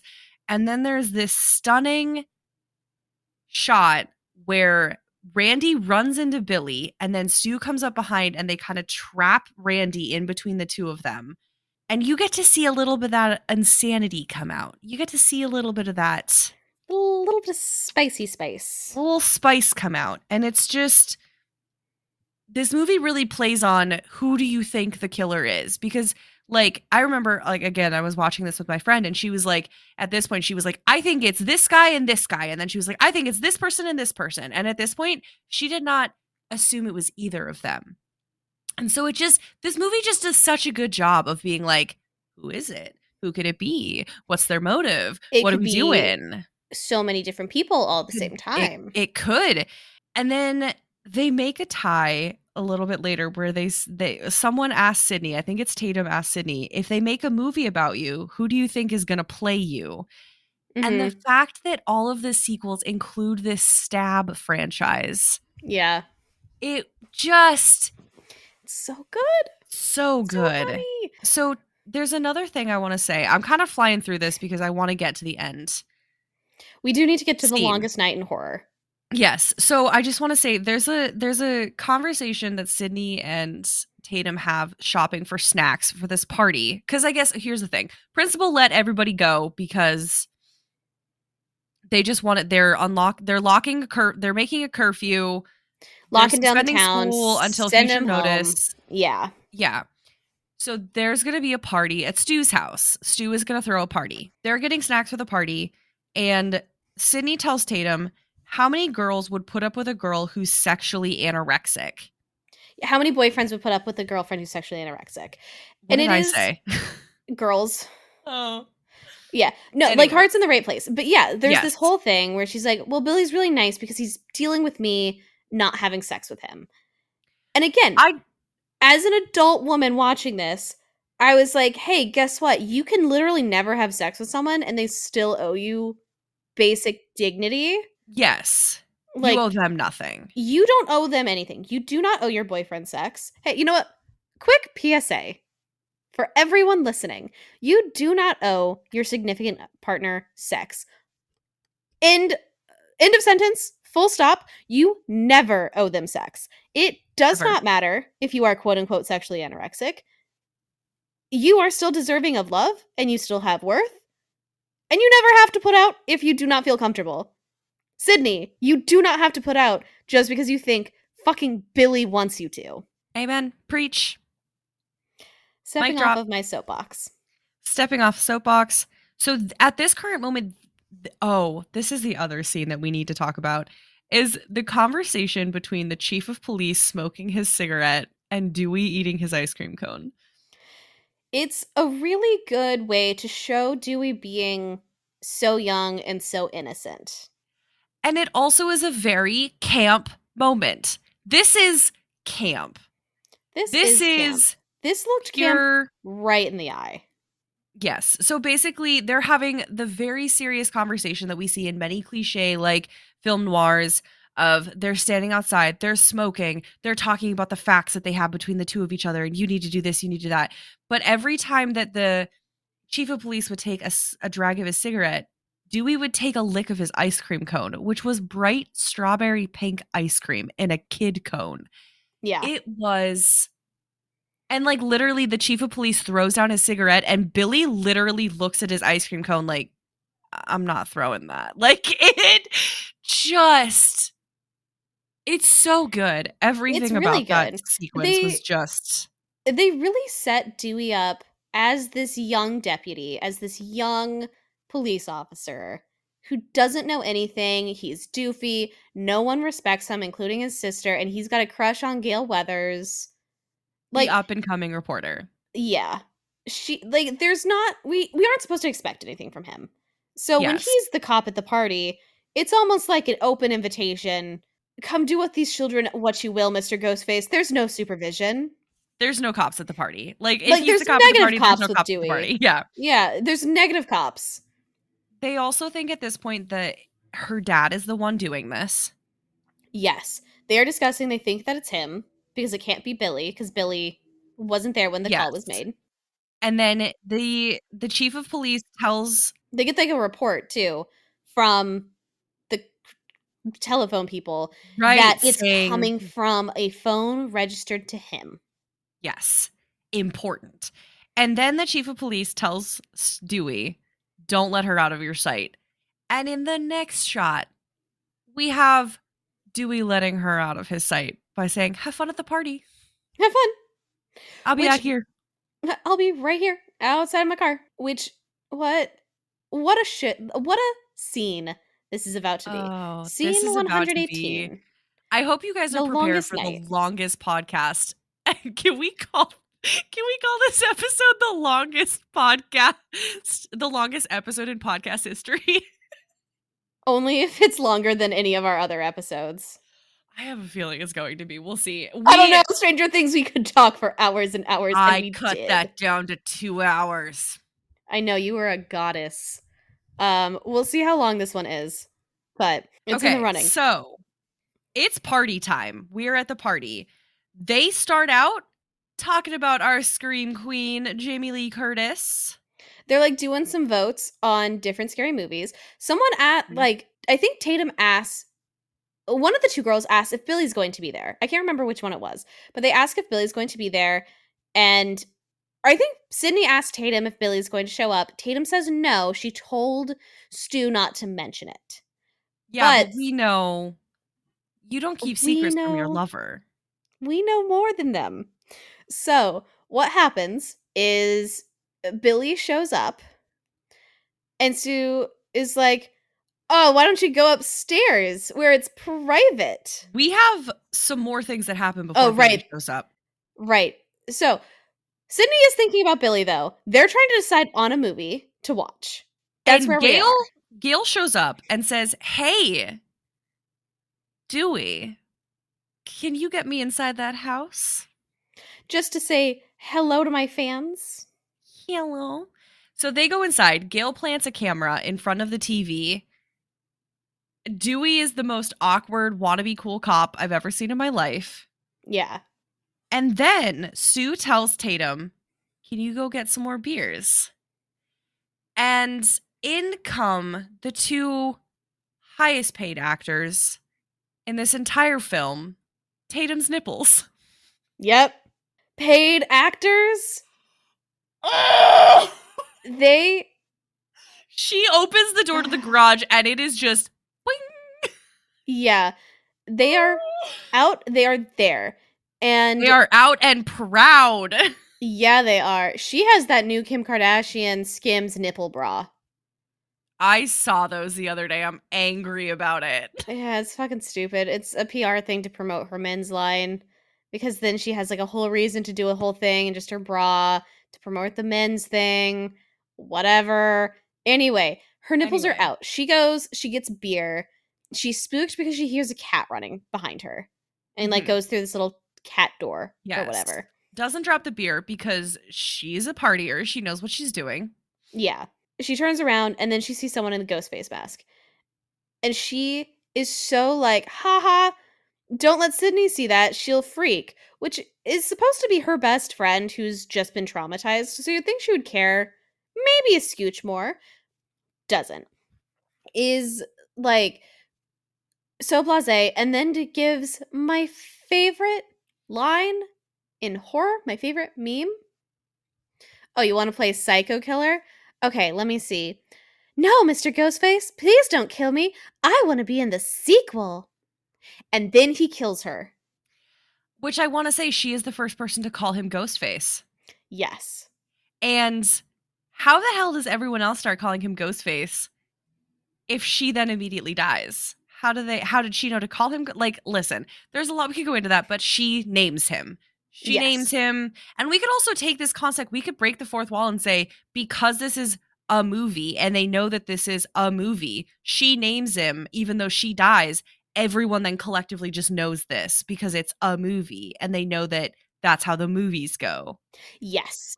Um also it is just a generic Halloween mask. Even within this Scream universe, it's a generic Halloween ghost mask. They call So- it actually Father Death. I did notice that when we were in the precinct. The name of the costume that they have listed Mhm. is Father Death. That's such a funny name. I know, right? It's a little Yeah. weird. So But she does fight back. Okay, so also she, She- fights back. fights. That is the thing is these girls are not going down without a fucking fight. They are not Annie from Halloween. They fight, she throws a beer at him, she tries to escape. And the same way that you had like I was just watching the garage door scene and I was like, how is she not able to just back herself out? Like how is she now stuck? She would not like the garage door would not be able to lift her weight up and then decapitate like that's not realistic for how garage doors work. It's not realistic for how garage doors work. The pressure would not kill her. She would easily slip out of that. She would not stay stuck in that. The only logic I can say is that the, the nipples were too hard. They wouldn't go back through. Yeah, the nipples got her stuck. But I think that Tatum's death is supposed to be like that because it's supposed to be an homage to just how ridiculous some of these deaths are. Like, let's go back to Bob in Halloween. He gets pinned to the wall with a knife. Like, that's not realistic. Tatum's stuck through a cat door in the garage door. That's not real. Like, I think the whole idea of Tatum is to really be like, take those tropes of the braless girl and the boobs and the nipples, turn it up to 11 and make fun of it while still Yeah. being scary. Like, So yeah, she I fights back great. but does die and then we have that line the exchange like don't let Tatum see you like she's totally going to flip out or like she's going to scream at you whatever. So then Stu yeah, because is like Billy Billy shows up. So here's the thing. Billy kills Tatum. yeah. That ghost faces Billy. Billy kills Tatum and then runs around, shows up at the front door, and is like, Hey girl, hey, I'm here to make up with my girlfriend. I just want to talk. So then Stu ushers them upstairs to his parents' bedroom Yes. where Sidney and Billy have this little heart to heart. They have this wonderful little conversation. They have a heart to heart, and then they have a groin to groin. Yes, they bone. But during this entire scene, it is interspliced with Randy explaining the rules to horror, where you have to be a virgin. which she's having sex. uh, She's having sex. You cannot drink or do drugs. Which he says that that, and then everyone takes a drink. Everyone take, is taking a drink. And you can't say that you'll be right back. Which then Stu, that little comedian, funniest guy in the room, is like, You want a beer? Yeah, sure. Be right back. Fucking comedic genius, Stu. and then he's Amazing. gone, and, And then we don't he's gone. see him for a while. Yes. And we don't see him. Everyone's just kind of watching.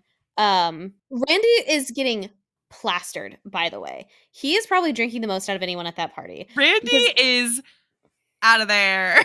Yeah. Don't get drunk in a horror movie. Meanwhile, he is the most trashed at that party. He's Um, the most trashed. So then we cut to Gale and her cameraman, which like I kind of loved that cameraman, and part of me kind of wished he'd stayed in these movies.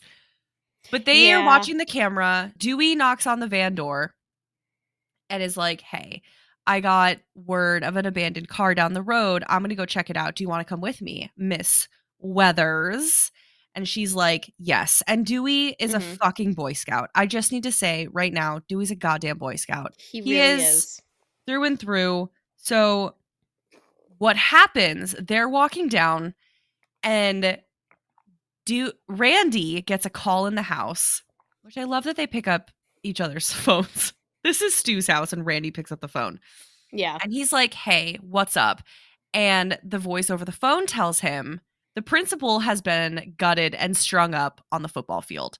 And all these drunk guys are like, let's go fucking see. Which I just want to say also, this entire time they're watching Halloween. So we can gauge how Yeah. long this scene goes by the point of the movie that we are in in Halloween. Yes. Which while they're watching Halloween, they keep splicing back to Sidney having sex with Billy. And it's funny because it's like, oh, here comes the obligatory tit shot. So you think because this is rated R, you're going to see boobs, and you don't. No You boobs. do not. You get really hard nipples through a green t shirt. You did not get boobs. Which I love the way that they block it out and like here comes the tits because you're waiting for it to like full pan over and it just doesn't come and it's Sidney Prescott's good. tits do not come out. She You does not need that. No no you do not see Sidney Prescott's titties. No, those those titties stay private. They stay Mhm. private. But yes, so she's having sex upstairs with Billy. All of this is happening. These guys are like, let's go look at our drunk, or let's go be drunk and look at our dead high school principal who we all hate. They get in the cars, they take off. They're speeding down the road, drunk driving. They almost hit Mr. Boy Scout Dewey and Miss Gale Weathers. They all fall over on top of each other. They kiss each other, Yes. and he's like, "I'm in you. I'm on duty right now." I and then need to talk about the scene. This Okay. scene fucking love it because Gale Weathers is that bitch. Because she's when they roll over, when they roll over and like they're all tangled on top of each other, Dewey stays perfectly still. He is not the one to make the first move.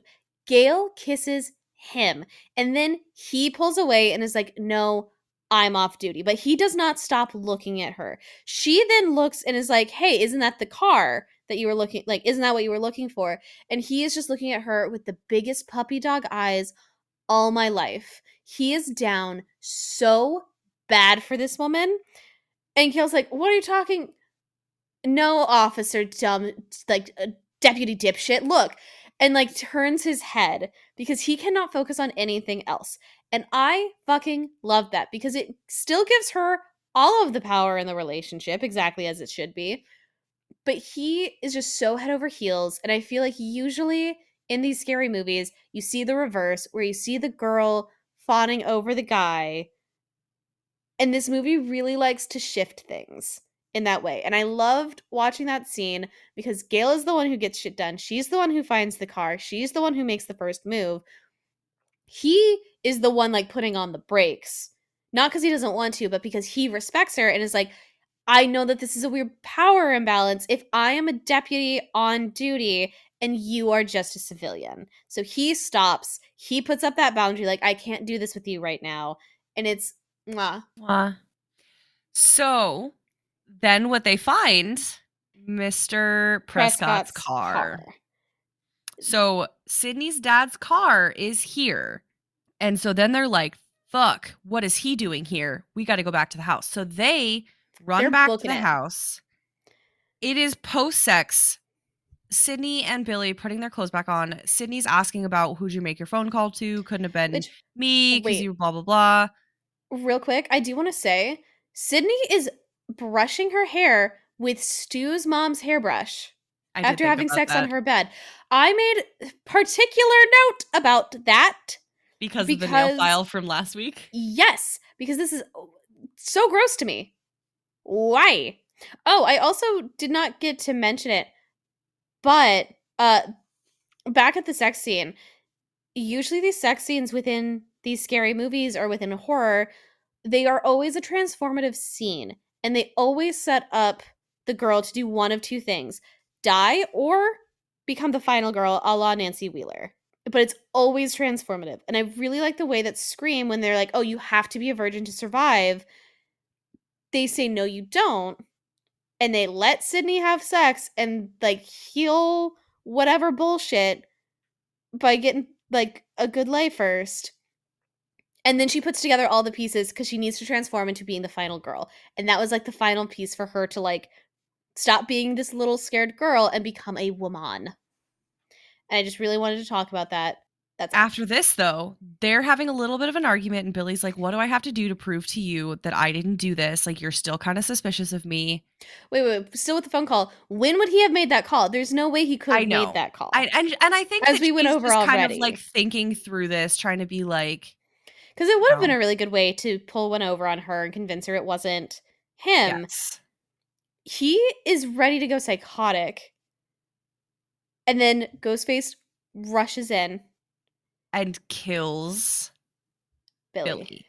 Yes. And I just want to say, this house is built like your house because there are so many doors going everywhere. and So many ways doors. to get in so many different rooms. There's so many things happening, and I was like, "Is this just the big version of Kirsty's house? This is the homeowner version. this is Not the homeowner apartment. version." um which i think it's really funny that he's like do you think it was still me like why do you think it's still me and i'm like you she's just saying it would be clever Why are you getting so upset if it wasn't you? why you why you so Mhm. pressed but also she's the one who came on to you she's the one who went to you legs wide open like clearly she couldn't wide think open. clearly she if she's thinking logically it's not with a brain cell but Nope. i cannot So- imagine so she sees her boyfriend who she just lost her virginity to get murdered which must have absolutely traumatized her because this is the year anniversary of her mom's death and then her boyfriend dies so she's probably like oh my god i will never have sex again which weirdly, after this whole night, I don't think that's the thing that ended up traumatizing her. yeah Weirdly, crazy this enough. one part, I don't think that's This the thing one, that I ended don't up think- traumatizing her. i don't think this one even makes the footnotes in her therapy sessions So Um, she runs through the house, ends up on the roof, falls off of the roof onto a boat. How did she not break her back on that fucking boat? I made the same note. Her back would be so broken. her uh, back, because- she got her back blown out, and then she got her back broken, and Yes. And the when she strongest gets back up, in the world. She gets Seriously. up and she sees Tatum's dead body Tatum's hanging dead the body. cat door, garage door still open. And then we see this whole thing where Randy is, Jamie Lee, look behind you. Look behind you, Jamie Lee. one of my favorite bits, one of my favorite fucking bits out of and this entire series. time, that is what we, the audience, are screaming too. Look behind you, Randy. I know it's so fun because I feel like this is again a very camp moment because Randy Yes. drunk, laying on the couch watching Halloween now by himself, screaming at Jamie Lee to look behind her because Michael is behind her. And then Ghostface shows up behind him, and we're like, Randy, look behind you. Which, um, spoiler alert for Scream 2022, the requel version, that is exactly what a character does. Randy, look behind you, Randy! Randy! So funny. So funny. So the cameraman is saying this, and he's like, oh my God. Like, because the cameraman's watching the camera still. He's like, hey, uh oh, there's a guy. And then he's like, shit, there's a 30 second delay. He opens the door. The front door's open. He looks back. He sees that Ghostface did not kill Randy. Ghostface came outside. And then we say goodbye to the funny Mr. Cameraman. And he goes, bye bye. Hasta luego. So then Yeah. this is where it gets a little bit chaotic. So let's just recap this real fast. Sid gets stabbed. Dewey goes into the house to find Ghostface. He also gets stabbed and falls out the front door, being stabbed in the back. Gale beats Randy with a phone because Randy's running around like, what the fuck is going on? Gale beats Randy with the phone, gets in the car, tries to start driving. There's blood streaming down the windshield. Dead man, dead cameraman is on the roof. She swerves that car to get the, the body off of the roof, is driving away and sees Sidney and cannot push the brakes and crashes the camera, the news, the news van, van or whatever. Yeah. straight down into a ravine, crashes that. We basically go, bitch, be dead. Yes. So then, Sidney runs back inside of the house. wait, first, we need to talk about one of my favorite ones. Okay. She gets into the police jeep and she locks it and she's like, fuck you. And Ghostface dangles the keys and says, "Look what I have! I have the Actually, keys." fuck you. And then there's this sequence where he goes on one side of the car, unlocks the door. She like does that, and then she goes back. She does this, and I think this is a moment. Never mind. No, this is not a moment. This is just Stu at this point. At this point, this is only Stu. Yeah. I'm pretty sure. So he's the one going back and forth, and you can see her sitting there, like watching to see where he goes. And you see the back of the Jeep lift up. Yeah, the trunk is opening. The trunk is opening, and he comes in. Makes a call on the radio and then has to bolt out of the car because Ghostface comes up behind her. Yes. And then she gets up to the front. Randy's like, What the fuck is going on? Stu comes running around the corner, being like, Randy's lost it. It's him. It's him. Look at this. And the, the back and forth between the two of them, fucking funny. Just being like, It was him. It was it. And she goes, Fuck both of you. And closes and locks the that door. door. This Yep, is why she's on. final girl. This is why she's final girl. This is why she's final girl. Now, here we go. Billy comes falling down them stairs. And he's like, Oh. "Oh, oh, it's me. I'm I'm hel- I'm holding on." I'll survive for you, Sidney. Um, I would just like to say every time someone falls down the stairs in a horror movie, an angel gets their wings. It's such a class. Every scary movie has to have someone falling down the stairs. It is the and law. You will not get past the like movie rating people. They'll be like, "No, you cannot make this movie. There's no one falling down the stairs." You always have to have someone falling down the stairs. okay, so then I have to be so honest, I don't remember what happens next until we get to my favorite shot. How does Stu and Randy get back in the house? I'm gonna be so real. I have no idea. Okay, so somehow Stu and Randy get back in the house, and then we get the thing that made me want to watch this movie to begin with, which just explains so much about my mental illness. Billy goes a little bit crazy, and he goes, "Oh, like it's what are we talking about? Like we're all a little crazy here." He says that line that's from Psycho, right? Yeah. Um, he references Psycho, which I do make special note. I'm like, he, he he referenced Psycho. Oh my god. And then he licks blood off of his finger, and he says, "Corn syrup." just like how they what they used for pig's blood in Carrie. And I Ugh, I think about this shot. I think about him licking this fake blood I- off of his finger yeah. I, I more think often than I'd like to admit. Yeah. We could fix him. I can fix him. I can fix Stu. I can But- fix him. what we get from there is Sidney's kind of putting the pieces together. She's understanding what's happening. She's getting their little monologue deal. And Sidney has a gun. Billy takes the gun. Billy shoots Randy. I just want to say that. Billy Yeah. shoots Randy, and that's the moment. And I want to say we get, I think, a gorgeous example of folie à deux in this moment. Because Billy and Stu are fully living in this alternate reality that what they are doing is correct and good and they're living in this this insanity together. Yes. And we eh, learn a little bit more about both of them. We learn that Billy's mom left his father, and we learn it's because Sidney's mom was sleeping with his father. And Billy found out, so did his mom. That's why she left. He got really into scary movies, and he's like, Does Michael Myers have a motive? Did Norman Bates have a motive? They were just cold-blooded killers. Scary movies don't make psychopaths; they just make psychopaths more creative. This whole thing. So his motive is essentially my mommy left because your mommy fucked my daddy, and now I'm really mad about it.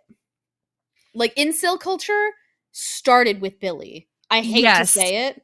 Unfortunately, then He's he bites the tip of the knife and He's also not technically an incel because he did have sexual intercourse. But you can have sexual intercourse and still be an incel. I will say that. Um, I think by definition, once you have sex, the incels kick you out. but like it's a whole Really? 'Cause Yeah. I I thought I heard some stuff about maybe I don't know. I don't wanna I think that's like a fake cell. Because incel is involuntarily celibate. But they're being pretty voluntary about it. I just have to be so honest.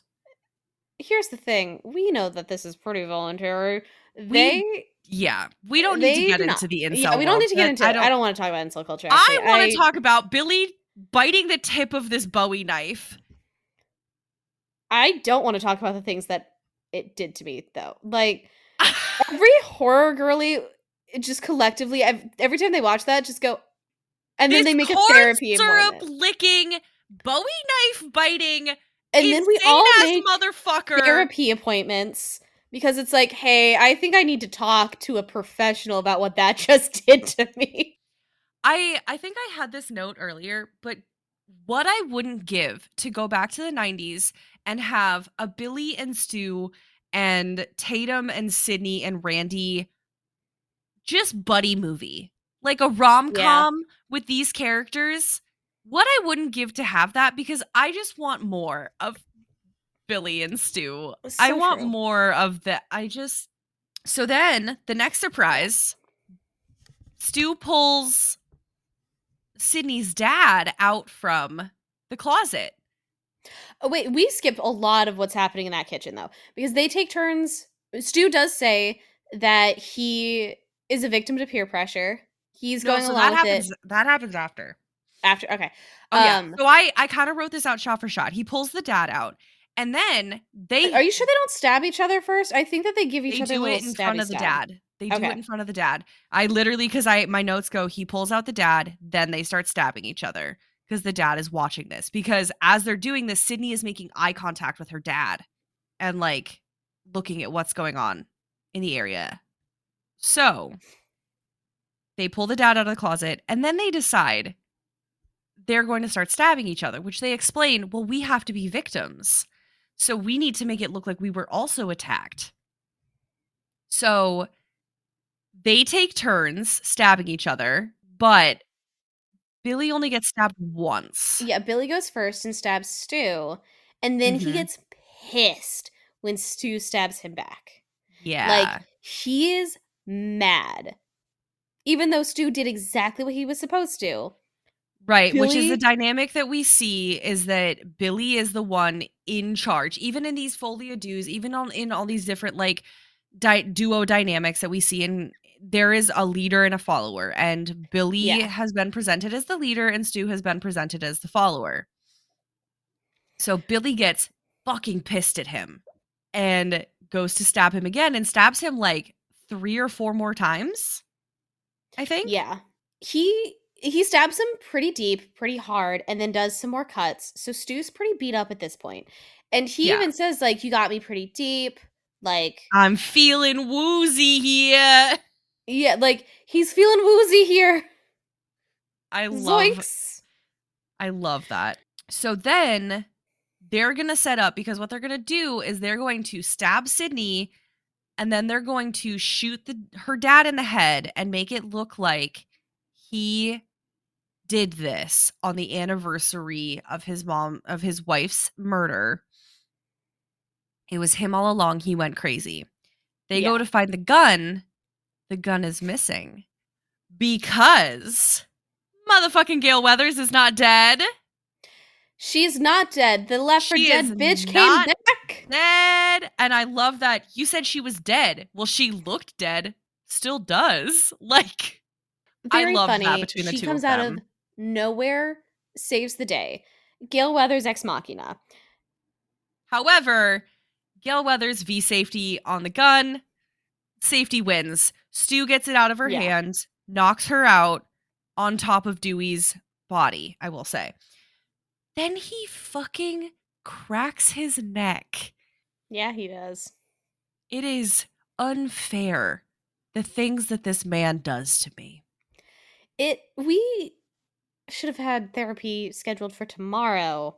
We really should have had therapy scheduled for tomorrow. I'm gonna tell my mom to make. Oh, my mom's gonna listen to this episode. She loves this movie, and she's gonna find out something. Mm, this is unfortunate. Sorry, mom. Sorry, Kirsty's mom. I've unve- unveiled a lot about myself. Whoopsies. So I just really like Matthew Lillard. I'm sorry. I just I could fix like- him though. I will make him better. I so at this point, Stu's dying.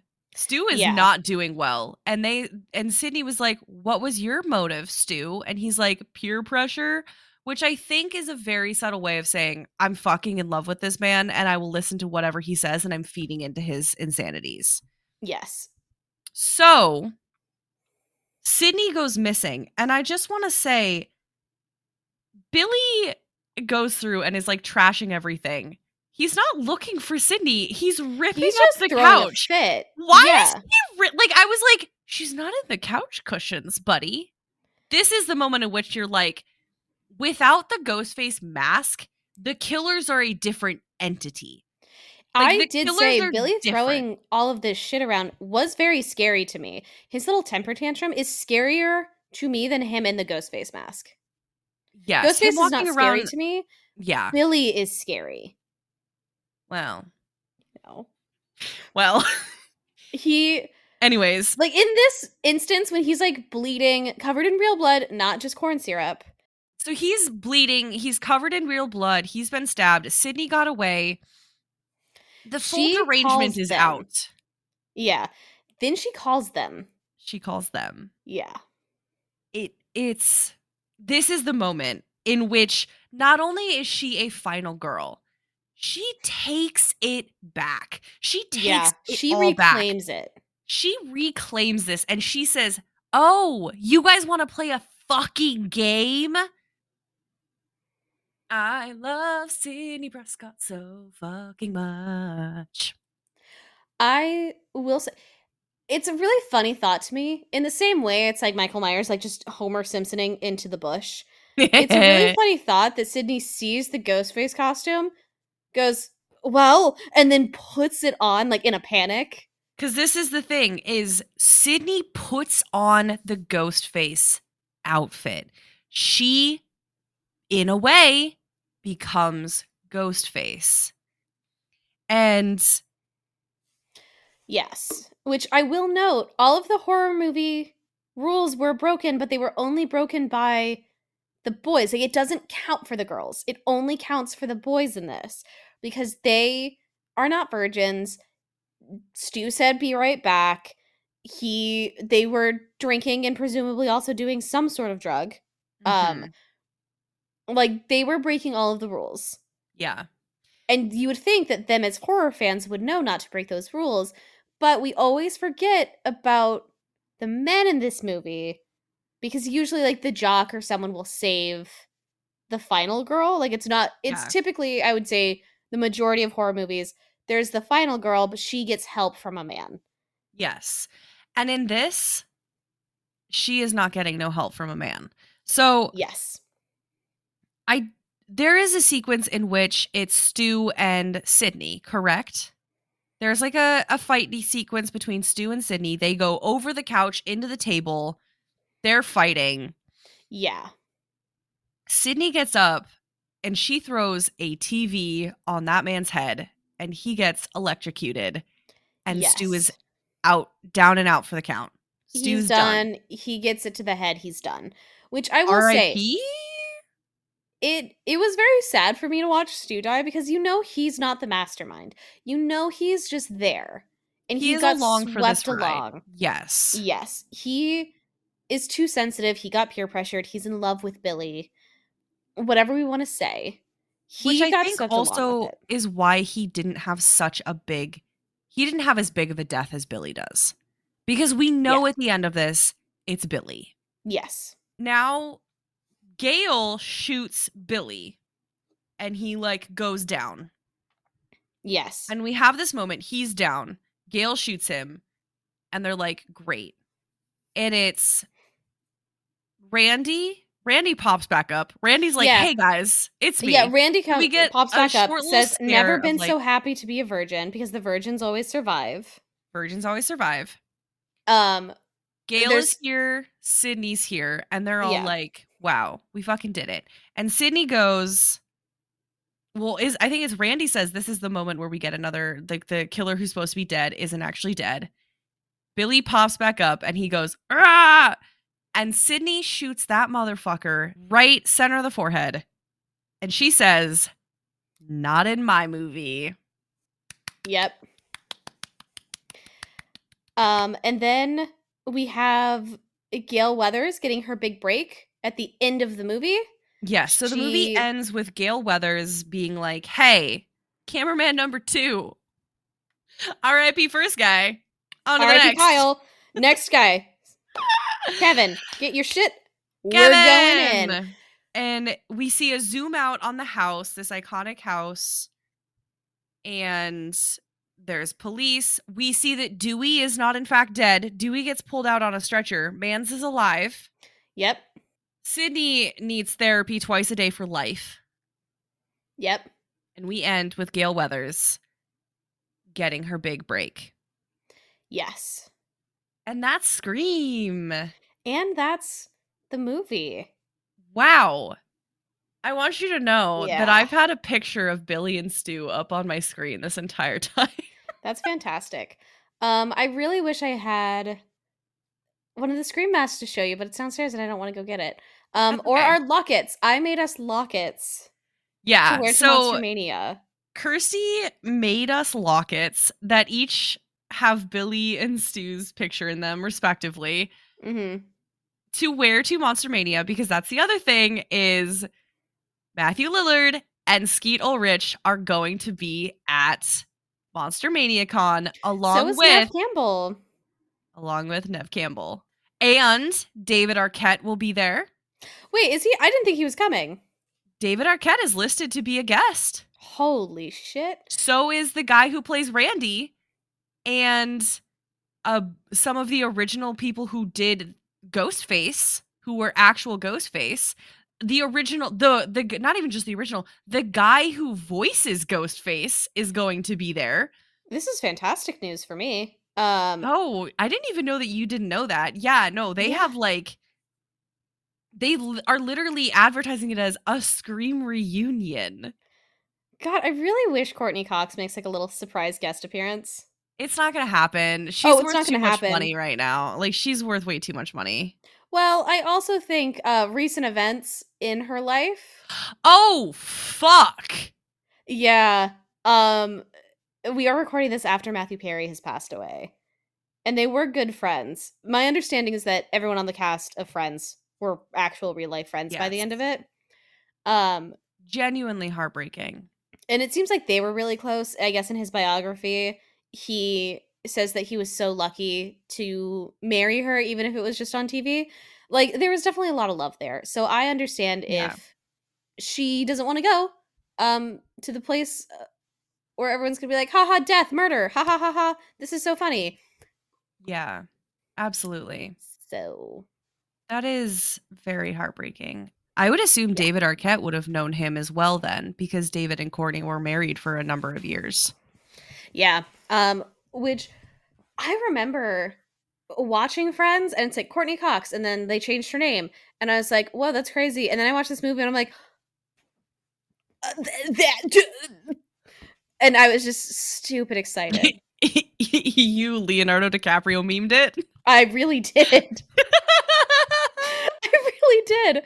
Um, but yeah, God, I love Scream. I am so excited to go to this convention. I'm so excited to like to fully nerd out. Not only did Kirsty get us Ghostface masks that she is hand bejeweling Mm-hmm. and lockets with Billy and Stu's pictures in them. We also got fake Bowie knives for them to sign Mm-hmm. if we are able to do that. Um, so I did check the rules, and because they are fake, I think they will fly. They're so clearly fake. Yes, They're like uh, literally we'll the kind just of fake blood like running in and out. we probably just need to go to a weapons check, and they'll give us these little wristbands that we have to have like around it. Um, Easy enough. I'm not too worried Every convention I've been to usually has a weapons check, a prop check. Um, Yeah. And especially one like this, like it makes sense. I also have a feeling if they're like, you can't bring that in, we could probably find a vendor. Absolutely. Well, No, because they do not allow. They don't allow real weapon selling. I did see Real ones, I think fake ones they'll be selling. If I had to guess, I'm pretty sure they're gonna have some knives. Also, those knives literally, I got 50% off on them because everything in Spirit Halloween is 50% off right now. love it. Literally cost me seven bucks for both of them. Which we need though anyway, because we want to do a spooky photo shoot with our ghost face mask in my very haunted basement. Yeah. Um, so I'm so excited for that. And also at the time of the airing of this episode, we will be going to that on that Friday. Yeah, so it's actually that Saturday. Very, very topical for the first time. One of our episodes will be Very topical. We're gonna be Yes. doing that. It's gonna be so exciting. Yeah. Um should we announce what we're watching next? Is that do we do that now? Is that part I of think it? you wanted to keep it a bit of a surprise. Okay. We're doing another little marathon though. A, a bit of a mini marathon.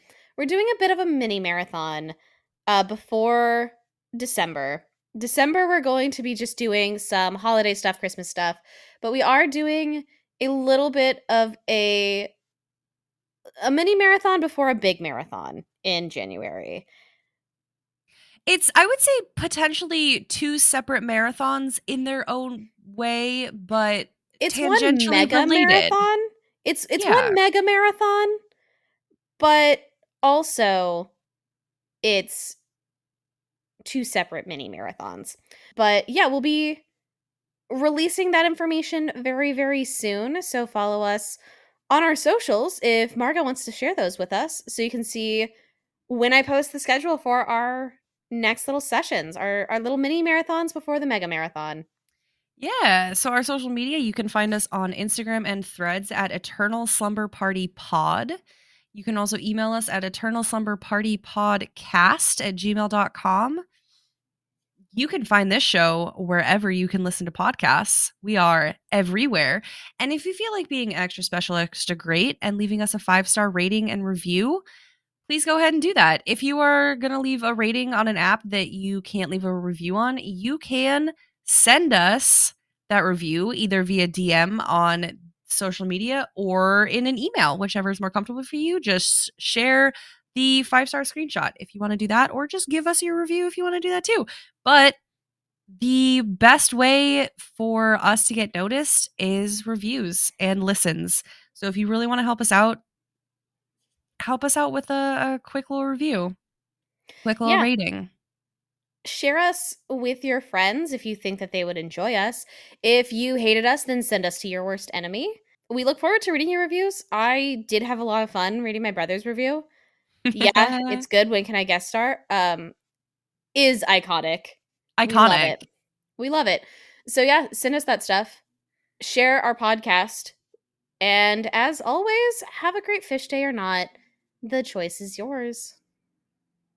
This is going to be our longest episode. We can call it. this is gonna be Which I was thinking the whole longest night in horror reminds me of how we kept saying, "Oh my god, this is the longest Saturday still night. Saturday." It's still Saturday." it's still Saturday.